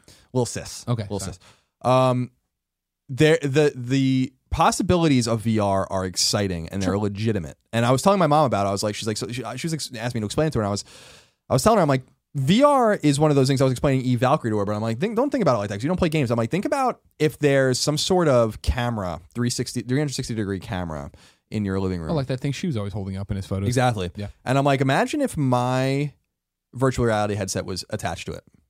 And imagine if you and your your husband were sitting on the couch um and you were watching the Jets game and I could just watch it with you and I can look over and you're just sitting there on the couch or whatever and just, I'm like there's immense possibilities with Skype and with all these kinds of things to make it so that you are with people. Yeah. With your people. You're, and there's you're and, visiting worlds. You, I mean, you, we always talk and about virtual you know, tourism and all that. Exactly, huge. Exactly. huge. Let, let somebody in somebody in a you know low income area go through a school project or whatever, traveling VR circus or whatever. Go visit the Louvre or whatever, somewhere they never get the chance to go. I think you, mean the Louvre. No, I don't mean the Louvre. Uh, I don't think I you know. certainly do I don't not. think you know French, Greg. Uh, Uh, Kylo Loren. I'm pretty sure I know sure, French sure, pretty sure, well. sure. I, I think that yeah, the Sony's bet on motion was stupid. Sony's bet on 3D was stupid. Sony's bet on this isn't. And and uh, some might say, well, a broken clock's right twice a day. I don't believe that. I think that they know that this is going to be big. This can be a big moneymaker for them outside of Sure. PlayStation in the in the long term. The sooner they get in on this technology, which they got in very quickly, um, the more better off they're going to be. And I'm sure it wasn't an easy sell for a company that was hemorrhaging money at the time. We have to remember that Sony's stabilized now, and but they're much smaller than they used to be in terms of their market valuation. But they're stable. But when this was going through the fucking pipeline, they were hemorrhaging Yeah. you know, and they still got it through. So I think that people there from Kaz Hirai all the way down understand that that this is a smart bet. This is a smart bet, and they're going to be happy they made this bet. People that don't believe in VR are going to be left behind. Now, I'm not saying that um, we're going to lose traditional ways of playing games. Nor am I saying that I don't want to play games in a traditional way. I really do believe in 50 years we're going to be holding controllers, looking at television sets or monitors of some sort, some sort of Right. display. But I do think that if you don't believe in VR, put a fucking headset on, play E Valkyrie, play Rigs like you've played it, play whatever, and tell me, tell, play Rez and tell me that it's not fucking mind blowing, because it's it's it is. It just I mean that's just a fact. It is. Every time I use it, I'm more impressed. That's the long and short of it. You know what I mean? Like every like I was down on Move from the beginning, down on 3D from the beginning. Uh, even the Vita, I was like, oh, this touchpad shit. You know what I mean? Like I don't want to play games Don't- that way. Now as I Don't s- disparage it. well, now here I am, of course, playing Game of the Year Taco Master. So I mean, like I'm swiping left and right and enjoying myself. But like this is the one where it's like this is doing the opposite effect, I think, than all those things. Like the more I used Move, the more I fucking hated Move, right? And the more I try to use the back touch, the more I hate the back touch.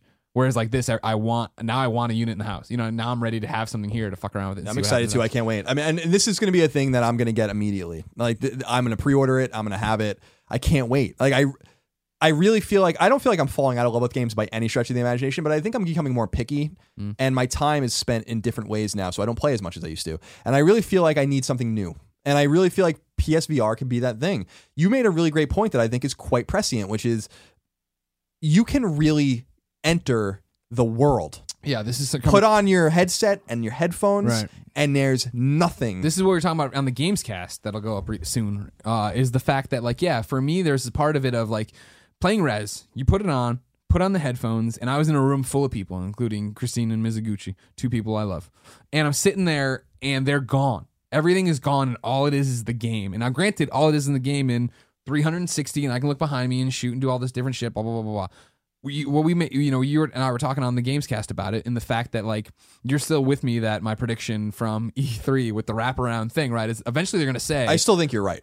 Every PlayStation game or most PlayStation First whatever party, whatever it is. is going to be is going to work with PlayStation VR. And what I mean to that is I don't mean every game's going to be a VR game. I don't mean every game you're going to be able to put on PlayStation VR and look 360 degrees around the world, but I wouldn't put it past that it is like your iPhone when you move it and you get a little bit more of the screen. So if you you can play on the TV and be nor- f- totally fine or you can put on PSVR and it fills up this way and that way. And when that happens and you put on headphones, imagine playing The Last of Us without the possible distraction of a car honking outside, your phone going off and looking down. Oh, I mean, like you take your phone out of your pocket and you put it over there on silent and you put this on. You are in that world. You are getting, you are taking that an experience that I honestly believe is reserved for movie theaters and putting into your life. And not in even to a different in a different way of that where in movie theaters i silence my phone i go in and i, I can't look at anything right? So i'm focused on the film.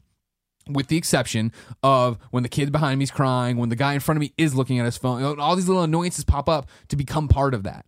Whereas now, literally, yeah, you're in your room, you're on your couch, you put throw a blanket over you, and you put this thing on, and like you are in The Last of Us, in not not you know again, in not in it in the VR sense of like move your head and the camera moves. I mean, just like that's all you have to focus on. And the, as powerful as Last of Us was, as powerful as Gone Home was, as powerful as a number of different games we can rattle off were, imagine them where you totally do lose yourself. There is no more you. There is no more seeing your hands in front of you or seeing Portillo walk in or you know what I mean? Like, and granted, some of these things you could sit down and be like, that sounds really fucked up. How will I know when the house is on fire? How, what if my mom called and something bad had happened? You know, what if Portillo needed to go outside and has an accident? Like, there's pros and cons to this, but the excitement of just having and and like that, like, that muffled silence that headphones and the great experience give you. And that's the other thing, I guess. Like, we all know it from listening to music you love or watching a movie on an iPad with headphones and just that's all there is in your world. But imagine that now for your eyes. You know what I mean? That just vroom, that like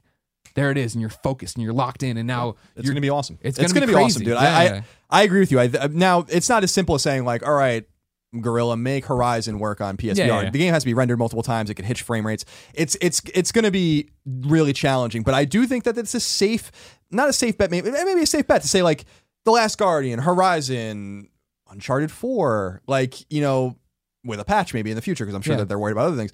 These will work with PSVR. It makes maybe there'll be some frame rate problems or all these kinds of things, but they have to do something bold like that to make it uh to make this whole thing amenable to normal PlayStation gamers that don't believe. I am telling you, you will be- like, you know, maybe you won't. I don't want to. I don't want to be too bold, but I can't imagine real hardcore gamers not believing the second they have a good experience on that thing. Yeah. I just don't believe it. You know, like I, I don't know how you're still playing with a controller. It's still a game. It's still the way you play a game, but you can just be in it a little bit more. Yeah. Isn't that what we've always wanted? We've always wanted immersion. Back in the day on NES, you know, we we had Dragon Warrior and it came with uh, beautiful box art, but it was this 8-bit nonsense looking role playing game. We had to make up stories ourselves, so they came with these huge instruction manuals and these big maps with these ornate art all over it and where you're going in these locations. And then Super Nintendo made it a little bit better, and then N64 kind of made these worlds polygonal and, and palatable to, to to walk around in, and then PS2 and PS3 made these worlds more beautiful, and now suddenly we're in a place where we can be in it. This is where we've been. This is this is tra- the the whole trajectory of gaming since the beginning. Yeah. since Pong.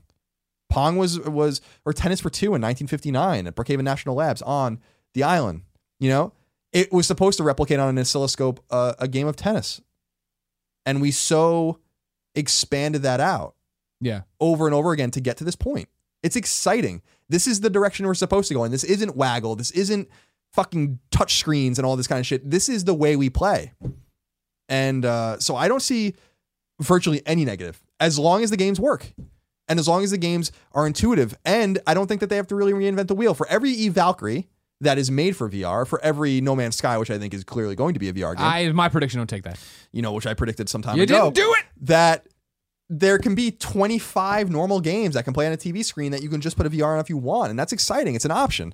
So I think Sony's going to be really excited about PlayStation VR. I'm interested to see how they market it. I'm interested to see the commercials and I'm interested to see the pricing. Yeah. Now, this yeah, is one of the things. gonna be fast. Now, this is one of the things we were talking about. PSVR is not cheap. It's not, it doesn't feel cheap. It doesn't look cheap and it's not cheap. And I still think it's going to cost 300 bucks. Now, I don't know if that's true or not. And I don't know how palatable that's going to be to normal people. This is going to be one of those things. It's like when iPhone 1 came out. It- it- no one got an i. No, most people didn't get an iPhone until like iPhone 2, iPhone 3, Yeah. right? You let kind of people play with it. The price becomes a little cheaper. It becomes a little cheaper to manufacture. It's fixed a little bit. But the early adopters, like you and me on PSVR, are going to be the ones that get in on the begin at the beginning and and maybe understand or maybe don't. I think they can get the price as low as 199. I don't think it can be any cheaper than that. I don't see any fathomable way that can be any cheaper than that. Yeah. If they get it cheaper than that, it's uh, it's pretty remarkable. I still think it's going to cost 300 bucks. So maybe that's maybe Shuhei's laugh laughing listening to this right now as he laughs at almost everything I say. But that to me is like that's in my mind. I'm like this is a this isn't a fucking shit piece of tech. It feels right. God, I haven't even worn one since they named it PSVR Yeah, yeah. you know but it's like we have to be also be willing to pay for the experience Sure. i guess is what i'm saying too No, no, no. Yeah. it's not going to be something that's free you know now i think oculus but that's why it doesn't matter. I mean, that's the whole thing. Is like, why? What's what PSX? I mean, shit, Greg, just- restated to me. just to interrupt i'm sorry this co- doesn't this cost like 60 bucks or something Yeah, like that yeah. this Well, yeah, you know so it's sixty-four. I think maybe. I know. so it's like you know what i mean like yeah, yeah, no, I anyway, hear you. But that's the whole thing. Is like, I think that's why what they're doing works in a way that I worry about Oculus in a way because Oculus is shooting towards, you know, hey, PC gamer who does this and like. The PC gamer is super hardcore, obviously, and invest in systems and do all that. But there isn't a PSX for them to go to to try all these things. There isn't this thing when you talk to PlayStation fans. There's this core audience that you are a part of by watching or listening to this show. You know what I mean? That's like, yep, we'll support the Vita.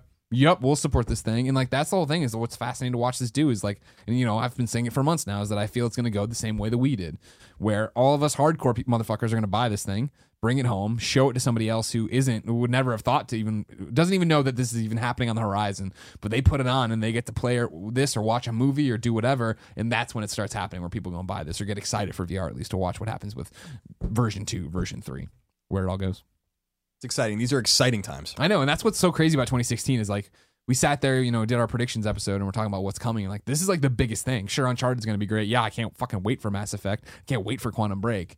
But I really can't wait to have it like sitting here, to have the fucking headset sitting right here, and us to be able to talk. We just played X games on it. You know what I mean? Here's what we think, and this and that and the other, and da, da, da. like product launches are always fun. Yeah they Doing are they're always launch for us is gonna be great. uh, uh, Vita launched not too long ago in Japan for us here, and we had the Japanese ones in on Facebook. You know, they do those memories things now. Yeah. and it was me, you, Clements sitting around Apache's Pizza, cranking out all of our reviews for launch. Oh, yeah, I remember that. um, which was so exciting. And and uh, but think about the paradigm shifts. We talked about this before, right? If you can make like a pie, picture like a pie chart, I'm picturing and like picture the slices of the pie chart being like the, the different paradigm shifts in hardware and technology and games, right? So obviously the microprocessor was a huge one. Yeah, uh, that really made like small computers possible. But then you get to like real gaming and you get to like the joystick and then you get to the D-pad and more than 16 colors and then you get 32 colors and then 64 and then 128 and 256.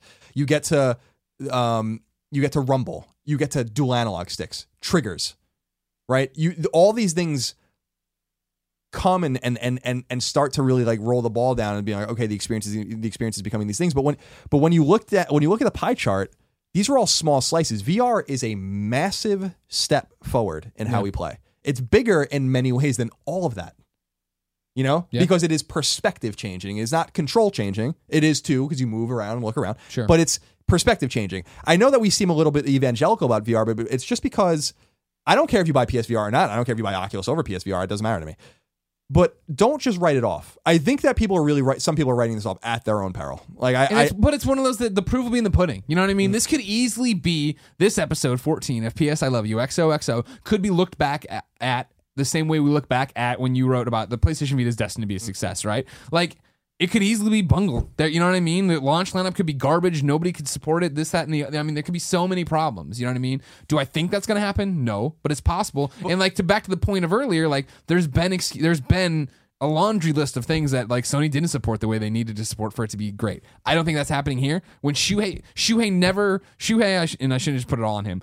PlayStation as a brand, Sony as a company, never sat there with PlayStation Move, PlayStation Vita, and said this is to us what 25 years ago or 20 years ago the PS1 was. Shuhei said that to us, right? That they're looking at this launch as launching a PlayStation again, and that in 20 years we're going to look back and be like, wow, and like to me that means something. You know what I mean? They don't they blow smoke in the marketing all the time, but it never was like the PlayStation Vita is going to be this fucking thing forever. You know what I mean? No, like I- the but- move is going to be something forever. yeah, you're right. I, I miscalculated on Vita hard, we all no, and- you and I but- both did. I'm not putting that on you. but it's a handheld. We've seen these before. sure. since Game and Watch, you know, and Game Boy, and Game Gear, and Nomad, and and you know, Lynx. These are not new, Mhm. right? Like we've seen VR. I guess we got Virtual Boy, and we had like all. I mean, in reality, when people, the people that know tech, VR has been around since the '80s, Yeah, yeah. but it's never come to fruition. It's never come to market. The one time it did come to market really in a massive way, which was Virtual Boy, it fucking flopped, garbage. and that was wasn't the same awful. It was awful. Yeah. This is But but this is so I'm not saying so what I'm saying is yeah you're right things come and go and technologies change but this is this is a shift this is on the level of to to your point, right? This is on the level of seeing the first home consoles come out when you could only have that experience in the arcade. You're bringing something. You're finally bringing something to the consumers to their home, doing something different. Yeah. and that's what's so fascinating. and so we'll it. see you're right it could be fucked up more ways than it can't be fucked up Sure. that's the scary thing about humans launching and doing anything is that they- yeah Sony can There's a million it ways it could go wrong. and One Facebook can can go bundle right. it too Yeah, the with Oculus but even if they do the technology's here yeah. It works. And that's the exciting thing. It's not like they're it's not like the proof is in the games. The the what makes you stay is in the games. The proof is in that the thing just fucking works. Mm-hmm. You know? After all that blow jobbing we just gave PlayStation VR, Zara N writes love giving a in. to kindafunny.com slash PSQ, just like you can, and says, Dear PS, I love you. There have been, sorry, there have never been a point when you defended Sony for their missteps, but at PlayStation's darkest moments, you actually succeed to describe why PlayStation still mattered. You did this when Sony needed you most, and you became the voice of PlayStation. But something has changed. It feels like this is the first year when your overall opinion seems to be negative. You seem to be a lot harder to impress, Colin and Greg. There are around 20 plus games supposed to come out in 2016 from Sony Computer Entertainment. Add exclusives from third party developers, software emulation on PlayStation 1 and 2 games, PlayStation 3 remakes, VR launch in games, PS Now and PS Vue, smaller indie games. PlayStation's foothold has probably never been stronger. Remember why we are doing this. It's supposed to be fun. It felt like you were building up your own expectations for PSX this year, which was some kind of best case scenario. And when that did not happen or get surpassed, you were disappointed. Best regards, Zara N XOXO. I don't necessarily disagree that I don't either. with the last part. Yeah, the last Now- part of it. Start there because we've talked. I talked about this on the PSX predictions. No, you said it to me. I mean, I think you're right. I think our expectations got wildly out of hand, and that's why I, I still stand by the the PSX was solid. uh, You know, fine. You know what I mean? The event was great. I'm talking about the conference, conference. itself. The conference itself. You look at all the announcements and everything happened. Solid. You know what I mean? fine. It didn't blow our doors off because we were out there. Sony Bend's gonna happen. That, that, that, you know what I mean? Like we did that to ourselves and to you. Yeah, I mean, we, when we fuck ourselves, trust me or you. don't. I mean, I don't know, but we can't always be right. I'm right almost all the time. You are. and by that I mean I'm like right sometimes. Yeah, I know. Uh, This is why we're just industry pundits. but I don't know if I'm harder to please. I mean, I I defend Sony when they deserved to defended it. For instance, Sure. PS2 classics and the way people were responding to the PS2 emulation on PS4. I think it was- everyone sounds like a bunch of fucking babies, and I Yeah. and I and I said that babies. Like I mean, I, I I- you know I, I use that word and I'll use it again. So like I definitely have come down on the side of Sony before, um, but we have to call it the way we see it. The reason that we are so trusted in PlayStation, um, and maybe are the voices of PlayStation in many ways and to the hardcore community more than anyone else, I would say, you know, it, it's a reasonable expectation outside of Sony Sure. is because we don't fillet them and we never have. And We so, fillet them on the things they deserve to be flated for, and then we Sure. slap the dicks down when they're bad. Sure, and I want their erect dick in my face all the time. You know, you understand what I'm saying? Jack Tretton. oh, hey, Colin. Um, but uh, doesn't sound anything like Jack Tretton. Our it's, impression. it's, it's all right. It's, It's not Colin, terrible. You're a great it's, interviewer. it's a good caricature. You're a great interview, Good Colin. caricature of Jack Um, but you know, I, it sounds like this person's listened to us for a long time. But I don't know how you couldn't have listened to us back on Podcast Beyond in 2008, 2009. I mean, we we fucking castigated this company, Right, right, and and during during the outage, there was no one harder on them during the outage than us, and I would say even me specifically. So. We always call them for their bullshit, but that you have to understand. This is one of the things that a lot of people were reflecting on, especially because we haven't even said it. We have a, a series of we said it last episode, but a series of interviews that have gone up with Shuhei and Scott Rohde and our friends there, Christian Phillips, Yeah. Shannon Studstill, uh, Jaffe. Jaffe and Afune Shannon are rounding out the week. By the way, so you know, Christian. So he's already gone live. so it's like we have the trust and respect of those people, Yeah, and they know exactly what we say. When I sit down with Shannon Studstill, a very smart woman who knows what the fuck's going on, she knows I don't like God of War, but she invites me to go to Sony Santa Monica. sure. You know what I mean? When I sit down with Christian Phillips, he knows that I don't like MOBAs and I don't believe in free to play, but we talk about it and he respects me, you know? And I respect the shit out of him too, by the way.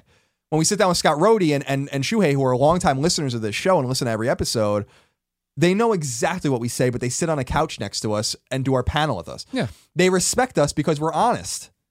You know, I think that they would be a little concerned if we were either too negative or too or or too, you know, um, filleting. Yeah. Um, and so I think that that's the, we call it the way we see it, and I think everyone knows that. And that's the thing about it, you know, if we're harder to impress lately, he's talking just about PlayStation experience there, and I think that's where he's getting caught up in it. You know, it's to the point but he like, said lately. I feel like he's talking about this year. well, lately, we, show I started. think I, I think lately would be in the, the realm of the last few weeks leading into PSX, where we're talking about Sony Bend's a slam dunk and this, that, and the other. You know it should have been. We all know that it should have been. We all know that. Eric Jensen doesn't. He's too busy taking Taking snowflake fucking photos. Instagram photos. You know what? If I see you tweet another photo, Eric Jensen, Eric Jensen, if I see you on Twitter at all, that's I mean, no that- family time, no Twitter. You stay at that. You and John Garvin. wow, You just stay in the to office. Yeah. All right, cool. We should we should send him a care package. Just don't leave till the game's done. That moment is come and gone. Oh wow! Now we're mad. Now we're now we're giving him no more carrot, just Jensen. the rod. Okay, great. I see. No, that's the way. I mean, you nail it. We're just. I think we're uh we we're a flag in the wind, blowing whichever way the wind's going. You know what I mean? And so like that's the whole thing. We say what we got to say, and yes, uh, li- you know sometimes everything's great, and we're talking a lot about how much we love PlayStation VR, and other times we're like, where the hell was this, and why didn't this conference go the way it should have gone? That seems like a bonehead decision. And then Shuhei comes on and tells us we don't know anything about business, and that's not how it works. And then Dreams. Alex comes through and I get yelled at by Alex. I get yelled at for you because you can't go to a goddamn event. Um, I have to remain elusive. You don't really. No. That's true. I choose to remain elusive. The uh no, I mean here's the thing, right, Greg? Yeah. People after the PSX panel, I got so many tweets from people and messages on whatever Neo with Neo after everywhere. People being like, "Wow, I can't believe Colin was so honest in Which front of Shuhei and, and always Gio." that honest and I'm like, why would I? Sh-? I mean, Shuhei Yoshida's our friend. Yeah. You know, like when we go to Japan, we go to dinner with Shuhei Yoshida. When we when we when he comes here, we see him. Like we we we make time for him, and he makes time for us when we go to events and all this kind of stuff. We're friends with him. When I blow out my back, And- Gio Corsi comes over and walks on it. Exactly. That's uh, he's a fantastic young man, isn't he? but it's it's one of those things where it's like we're not trying to blow smoke up anyone's asses, Yeah. and they know that, and, and and they have honest conversations with us, which is why when Scott Rohde is busting my balls the entire interview, being like, "You don't even know what to ask me. Like you just just because you say like he said, just because you say something doesn't mean it's true." there, we have a comfortable relationship with each other. We, we've we've built a rapport and a friendship with these people over time, and I think that some people might be like, "Well, you shouldn't be friends with anyone," you know, over there, and I'm like, "That's bullshit." This makes everything comfortable for everyone, and we know exactly where we stand with everybody. Um, and I'm proud of that. We've built a we've built a rapport with our audience and with the people over there, and there's a there's a mutual trust that goes on. We know exactly how how we feel. We know. I think we, we I think we read the tea leaves pretty well for the hardcore PlayStation audience. I think I don't want to say we speak for them because I think that that's uh, dramatic, but I think that we we speak for definitely a portion of them, and we definitely have their spirit in mind. We we maybe represent their spirit in in many ways because we want what's best for PlayStation Right. Because what's best for PlayStation is ultimately best for the gamers. But we can't always pretend. That what they're doing. We is the never best thing. pretend like they're doing the Like best when they're not putting out more Vita games. like when they left Vita to fucking die. I don't think they understand that they have a hit on their hand with Taco Master, and it should be promoted and screamed out from the rooftops. Coconut Dodge is the other game. I can't tell. If, I, I haven't looked into it yet to see if they're the guys who made Co- t- Coconut Dodge or if they're just making reference to Coconut Dodge. But I'll get to the bottom of that probably before this episode's over. So anyway, does that all that make sense? I Made think that sense to makes me. sense to all the audience as well. Like we, Well, this we- audience understands, and then there's one one person's just wondering if we're harder to impress. I don't think we're harder to impress. I think we just expected more out of this, like yeah, I never, people did. I never want to become. I never want to go. f- You know, this morning on Colin Greg Live, I told you never go full Rachael Ray. Right? I'm not gonna. I'm not gonna clarify what that means. No, if you didn't watch it, you don't understand what that means. No big deal. But you also never want to go full curmudgeon. And I know that I'm known for being a little more negative, a little more curmudgeonly or whatever. I love games and I love playing them and I'm excited about them. Um, but let's be honest about them too. He's saying it's supposed, remember why we do this? It's supposed to be fun. That's what he said. It is supposed to be fun, Yeah. but it's not always fun. True. And that's because we love it. I don't walk in here expecting everything to be fun, everything to be a, sma- a slam dunk. It was what we were talking about Battleborn before. I hope Battleborn murders. I hope it fucking kills. I hope it does great. But my honest represent my honest pr- perspective pr- perspective on that game is that it's not. And like you said in there too, like we're we we are friends with Randy Pitchford. Mhm. We enjoy him, and we like we have a whole bunch of friends over there who work there. I mean, we're not going to sit here though and be like, no, no, no red flags about that game. they understand. Everyone understands. All right, so here's what I got for you. Hold on one second. You lied to me. There you go. Oh, copyright strike. All right, so Coconut Dodge was by FuturLab. Now was Taco Master by Future? Oh yeah, Lab? Coconut Future No, Lab. The it guys who do wasn't. Velocity. yeah, yeah, yeah. No, Taco. There are Coconut Dodge references in Velocity. There's, there was. I mean, I, I in Taco Master, it looked like there was a Coconut Dodge reference as well. It's not though. It's by Caxan Games. Caxan Games. Caxan Games. What does that mean though? I don't know what that means. Is that singing the song in your head? No, I mean, you know what this means. One more time. Do it again. Stop. Go more. Talk more about Taco Master and Coconut Dodge and how that there might be a reference. Let's look again here. 'Cause I to know if they're making. Can we do this another time? It's Are like they- oh, an hour forty into the show. That's, that's the perfect time to figure out What time is it? Coconut What time is it? What time is it? Yeah. Five thirty-two. Oh, okay. All right, we're okay. Oh, you got to. What time are you leaving today? I gotta go to the airport at like seven. Okay, hold on. So you got that. Oh, You lied to me. Man, that Mark Morrison song when we came on in the fucking Uber on the way to dinner. Yeah, that Can't was get a that, out- can't get that, out- that was a great soundtrack. I mean, now that I'm looking at it, the tropical fury crab here is not exactly coconut dodge, but it could easily be. I'm going to tell you something right now. Lay it on Because me. I, I have the money to replace it, right? If you talk about this one more time, I'm taking that Vita. I'm going to fucking crack it. in now half. here's all. I want one question. I just want one question, and this is does not play into it. Am I allowed to talk about Taco Master no more times or coconut if dodge? you bring up Taco Master or Coconut Dodge, and I like Velo- I like uh, FuturLab a lot for co- for Coconut Dodge. If you bring up either of those games ever again, ever, I'm going to break your Vita in half. All right? Don't cry. I'm not. I'm gonna be okay. Don't cry. And now that's that. Uh, FuturLab, yeah. Okay. All right. I didn't. I didn't know. I didn't mention coconut dodge or the other thing. I was just, at, just pointed out that I had to. Because what did I say when Japan when I first put my hand on this? it on feels this- like you could break it in half. we're gonna test that out. One day I'd like to see you try, you pussy. Ad TN64 says hi. Hi. Reader, mail, word of the day, melee. Like melee. Melee. Mhm. Melee. Why do you feel about people that say melee or melee? I don't like that at all. Don't do that. ADTN64 says, Are indie games losing their steam? Pun maybe intended. Back in 2012 slash 2013, indie games were hot and almost every indie game was getting a lot of coverage. Question mark. I don't understand why that's there. We enjoyed some truly great indie titles this year, and last had some had some spectacular games come out like Helldivers, Transistor, OlliOlli 2, Rocket League, and many more. Go ahead and get them. Mm, Shaking your head. Rocket Rocket League, I guess, is technically an indie game, but yeah, Transistor, I guess, technically an indie game. Supergiant Games. Uh, Helldivers, that was paid for Helldivers by is paid for by right? Sony. Yeah, That's yeah. not an indie. and, and more. Barely one or two of these games really created a buzz, which I don't agree with. Now I know we are getting more indie games than ever before, but has the audience stopped feeling that these games are special, or do you think there are too many to play and appreciate? I really love this show and wish you guys all the best. Keep up the awesome work. The Game Awards speech was the best ever and really touched my heart. P.S. I'll always love you, XOXO. Regards, pronounced Aditya. Aditya is his name. Then, just in case this got read on the show, holy shit, I can't believe it. Uh, I think things have normalized. What do you mean? Explain. It's not special to be indie anymore.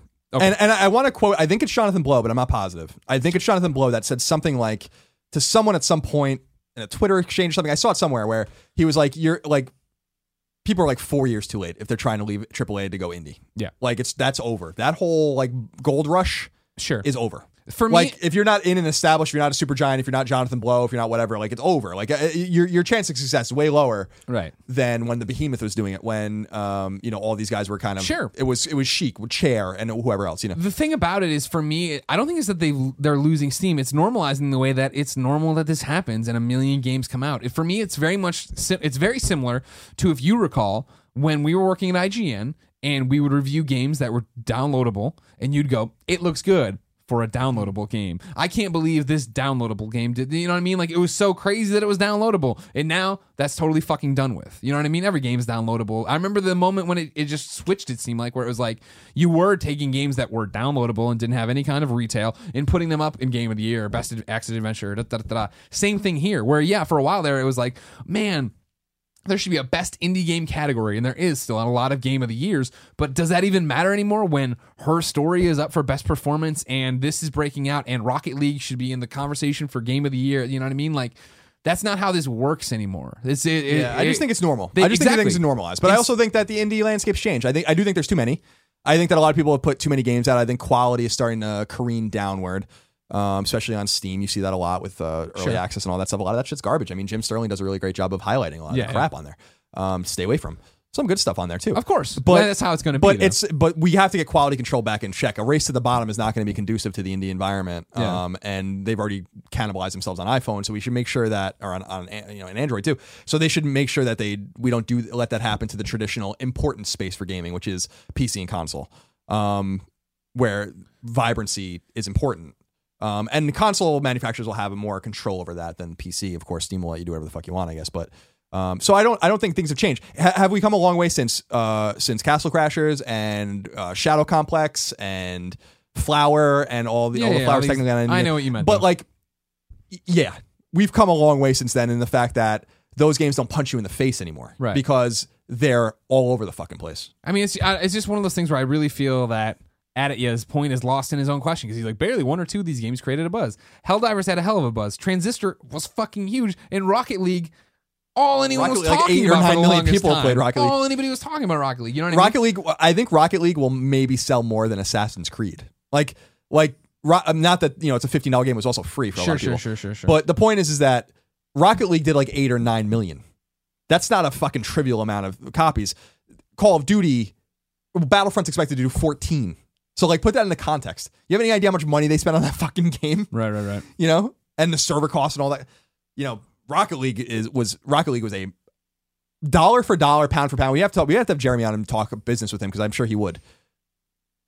Pound for pound, that game probably made a gratuitous amount of money, considering how big So, Psyonix yeah, is. yeah, yeah, totally. I can't imagine. Can you?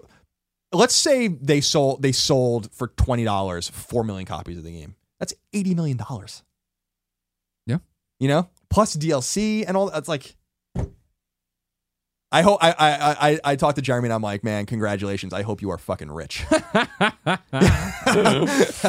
Uh, while we talk about this indie stuff, it's probably a good way to transition and make a Greg way to this week's forgotten PlayStation game. This one is different, Colin. We've talked about this before. Forgotten PlayStation game. Usually we jump back, calling all cars. We grab something from a way, ways back. What I want to talk about is actual sunlight.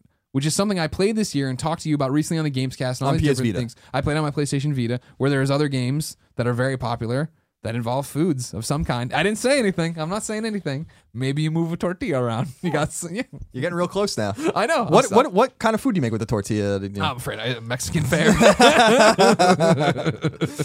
uh, Actual Sunlight is a game that flew under my radar. And I thought, oh, I've just I've I missed the you know something happened and I wasn't paying attention. And then I've talked about it on a I put it in my it's already on in my uh, which will go uh, I'm do, doing a couple game of the year articles for sister publications.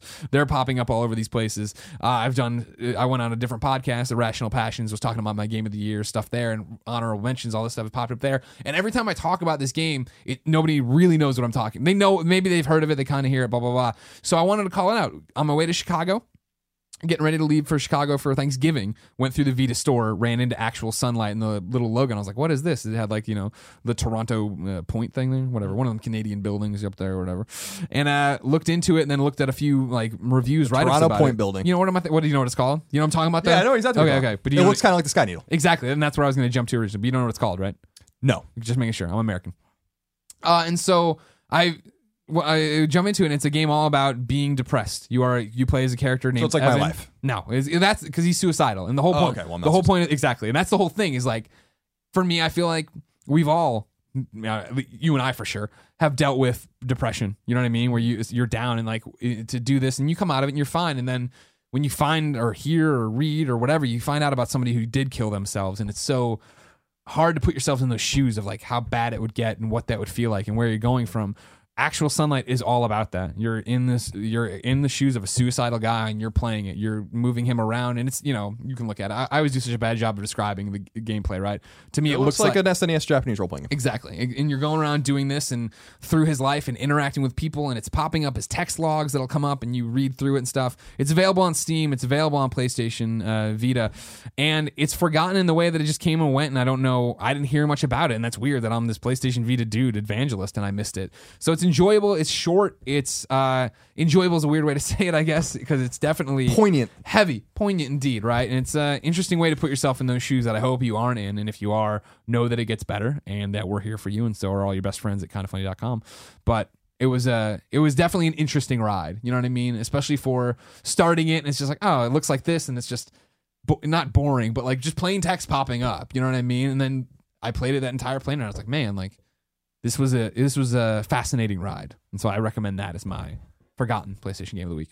Very nice. I'll allow it. Thank you, Colin. Uh, next up, P.S. I love this best friend XOXO. If you didn't know, ladies and gentlemen, this one's simple. You head over to kindafunny.com slash forums. You go there, you click on P.S. I love this best friend XOXO, and you leave your PlayStation Network name along with a little write up. Because then what we're going to do is read it here. Other best friends from the Kind of Funny community will message you support, or they will send you friend requests, and you can go play games or see each other or get into parties and do stuff. This one, Getting the parties on PlayStation 4 or getting the parties like you're just going to go to a party together. I think you can do both. You'd be surprised how, that, how often that happens. This one comes from the PSN name Mike Junior twenty five. That's Mike M I K E J R two five. Mike Junior twenty five says, "Hey Colin and Greg, I love everything kind of funny. Recently, I decided to give up my Moriarty style gaming life and get more into playing multiplayer games. The problem is all my friends either don't have a PlayStation." Oh, uh, he put a period here instead of a comma. I was like, that was a weird thing. That there's no, there's no either. the problem is Very abrupt. the problem is all my friends either don't have a PlayStation, which is blasphemous in and of itself, or just not that into online gaming. Please send my name into the community so fellow best friends can connect with me. My PSN name is Mike Junior 25. Thanks. And PS, I'll always love you as long as you're kind of funny. We'll always be kind of funny.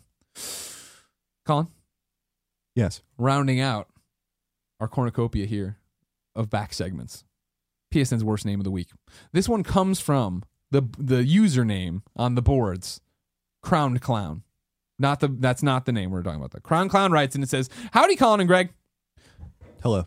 Thanks for the show and a great PSX I'm too panel." lazy to just lean two inches forward. Yeah, I- I've been there. This has been my favorite podcast to listen to since you guys started this up. Congrats on the success, and may it keep coming your way. Thank you. So I was playing some Destiny and messing around with Bungie's new Sparrow League Racing. These races can be frustrating at times with questionable physics and bumper car mechanics that are happening. However, I was having some fun killing time until a party. Probably going to a party with Mike Jr. 25. Oh, like I was these telling you. are party animals. I get into one race, and right off the bat, it is neck and neck between me and this one other player. It was then I took a closer look at his name, and we jostled for as we jostled for first. It was none other than Caustic Ejaculate. Caustic Ejaculate. I fell behind in the race and only caught up to him at the end, but all throughout the race, I see Caustic Ejaculate in the lead. Unfortunately, there was no come, pun intended, from behind victory, and I came, pun not intended, in third.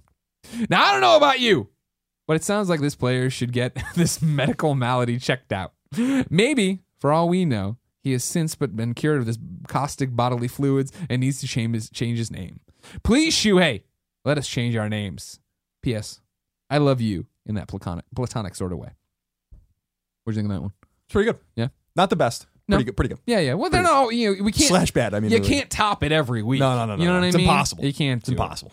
Ladies and gentlemen, this has been P.S. I Love You XOXO episode 14. Thank you so much for joining us. Remember, this is kindafunny.com's PlayStation podcast. It's the number one PlayStation podcast on the internet. It posts every Tuesday at 9 a.m. Pacific time on youtube.com slash kindafunnygames and podcast services around the world. So please be a bro or dudette. Subscribe to youtube.com slash kind of funny games. Nobody uses dude dudette enough. For good reason. the word sucks. subscribe to youtube.com slash kind of funny games if you're in the mood to give us a holiday gift please head over to itunes and rate us there uh, and pass us along to your friends you know it's one of those weird things where i'm sure you sit there and you're like wow greg and colin they're popular kind of funny's popular there's no need for me to share this retweet it favorite it put it on my facebook you'd be surprised every little bit helps. Thank you for all your support of course in 2016 which has been an amazing year. And remember you we're not going to miss any weeks so you need to go to kindafunny.com slash psq and post questions for the next two shows. One can be you know the first question there can be all about the normal stuff. The next one need to be long evergreen topics we call them that could you know not be hey greg did you think it was weird that Shuhei invented a jetpack and flew to Mars yesterday? I would not know that it happened in time to comment about it in the older show. Colin, Yes. did you know that each and every episode of PS I Love You XOXO ends in a song in a segment we call Singing to Shuhei? It's pretty simple, ladies and gentlemen. We want to play your music at the end of the show, either as the MP3 on the MP3 you're downloading from your podcast service or on YouTube by you finishing the video and then clicking on the annotation to go to your channel and see stuff. You have to go to kindafunny.com slash PSM, submit your link for the song, your link for the video. Maybe you get in. Everybody's happy. It's great. Last week, Colin, we played a young gentleman named Mega Ran. You remember Mega Ran. I do, barely. Friend of ours. He, it's been so long since he was in the spare bedroom to hang out with us. I love Mega Uh, he played a song. He went on a tour. He had a bunch of cool stuff. He was so impressed, Colin, with the reaction of you, the PS I Love You XOXO best friends, uh, to his song, which was old, played out. He wanted to come here and debut a song. Okay. So we're about to play The Year in Gaming 2015 that Mega Ran wrote, performed. It's produced by K Murdock. The only way you could possibly get this, I'm, I'm, I'm, I'm sorry. Mega Ran writes in and says, the only way to get a download of the song is to go to patreon.com slash bits and rhymes, all spelled out. Thanks, bud. Let me know if you need anything else. Mega Ran, we love you so much. It's awesome. I didn't when we, I don't I don't know if we've ever like debuted a real musician's song before. You know what I mean? Yeah, Mega Ran's the man. Mega dude. Ran is awesome. Yeah. So Mega, Mega Ran Ran's the man. Mega Ran's the dude. man, man. I'm, J- I'm Jack Trent, and I love Mega Ran. So on the MP3, we're about to play Year in Gaming 2015 by Mega Ran. Uh, since it's a brand new song that's only available on his Patreon page, of course, patreon.com slash bits and rhymes. You the video I'll link to off to is just uh, Mega Ran and K Murdock doing a live from Shadowgate. Cool. that's different. Cool stuff though. Thank you, Mega Ran. Ladies and gentlemen, thank you for watching. Until next time, here's Year in Gaming from Mega Ran. Happy New Year for Mega Ran, K Murdock, and Random Beats Music. It's been a great year. Personally, professionally, it's been awesome. So we got to go back before we can go forward as always. I hope the next year you all get to make mistakes. 'cause that means you're learning, you're living, and you're trying new things. Things stay the same, the more they start changing. Things get closer, the more we start chasing. Winners keep winning, and haters keep hating. It's 2015, they go the year in gaming. First off, there must have been a mistake.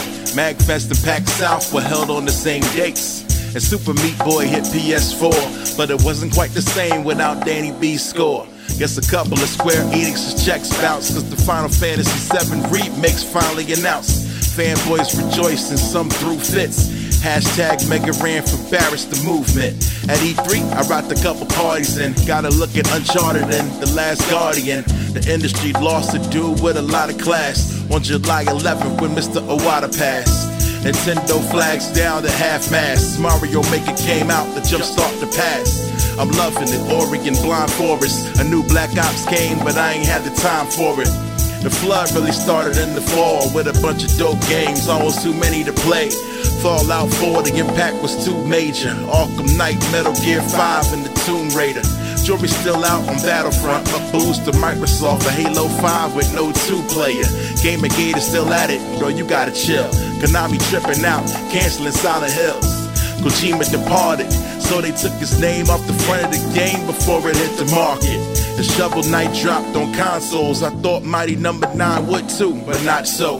Then the kicker, when I thought they couldn't brick harder, what did they do? Just launch another Kickstarter. 2K Australia shut its doors and left some Borderlands games on the cutting room floor. I played a bunch of games, most I didn't beat.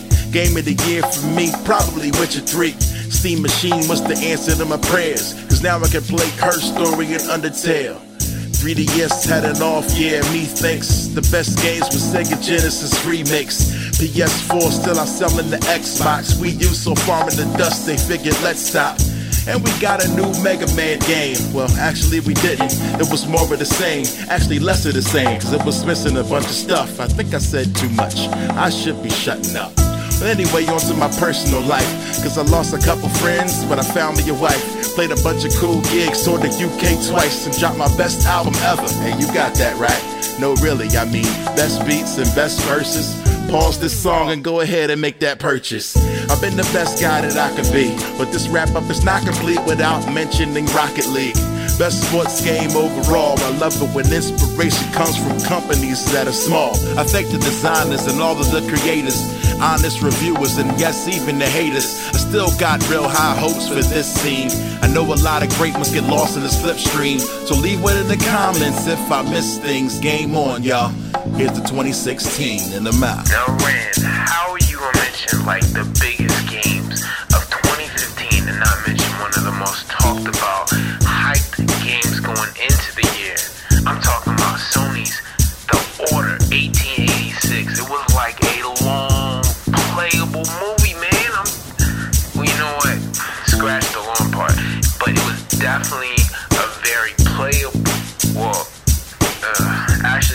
second thought, it was more like a movie, okay?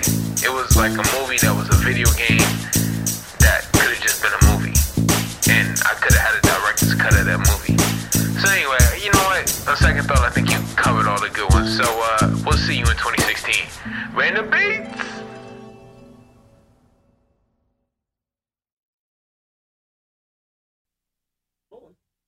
Rolling with the homies. That's fine. Tell them all to keep their shitty shut fucking talk down out there. Thank you. Thank you. Oh, oh my son of a bitch. Oh my son of a bitch. Unless it's a Game Awards trophy, then it's okay. All right. Or a 15 inch walk.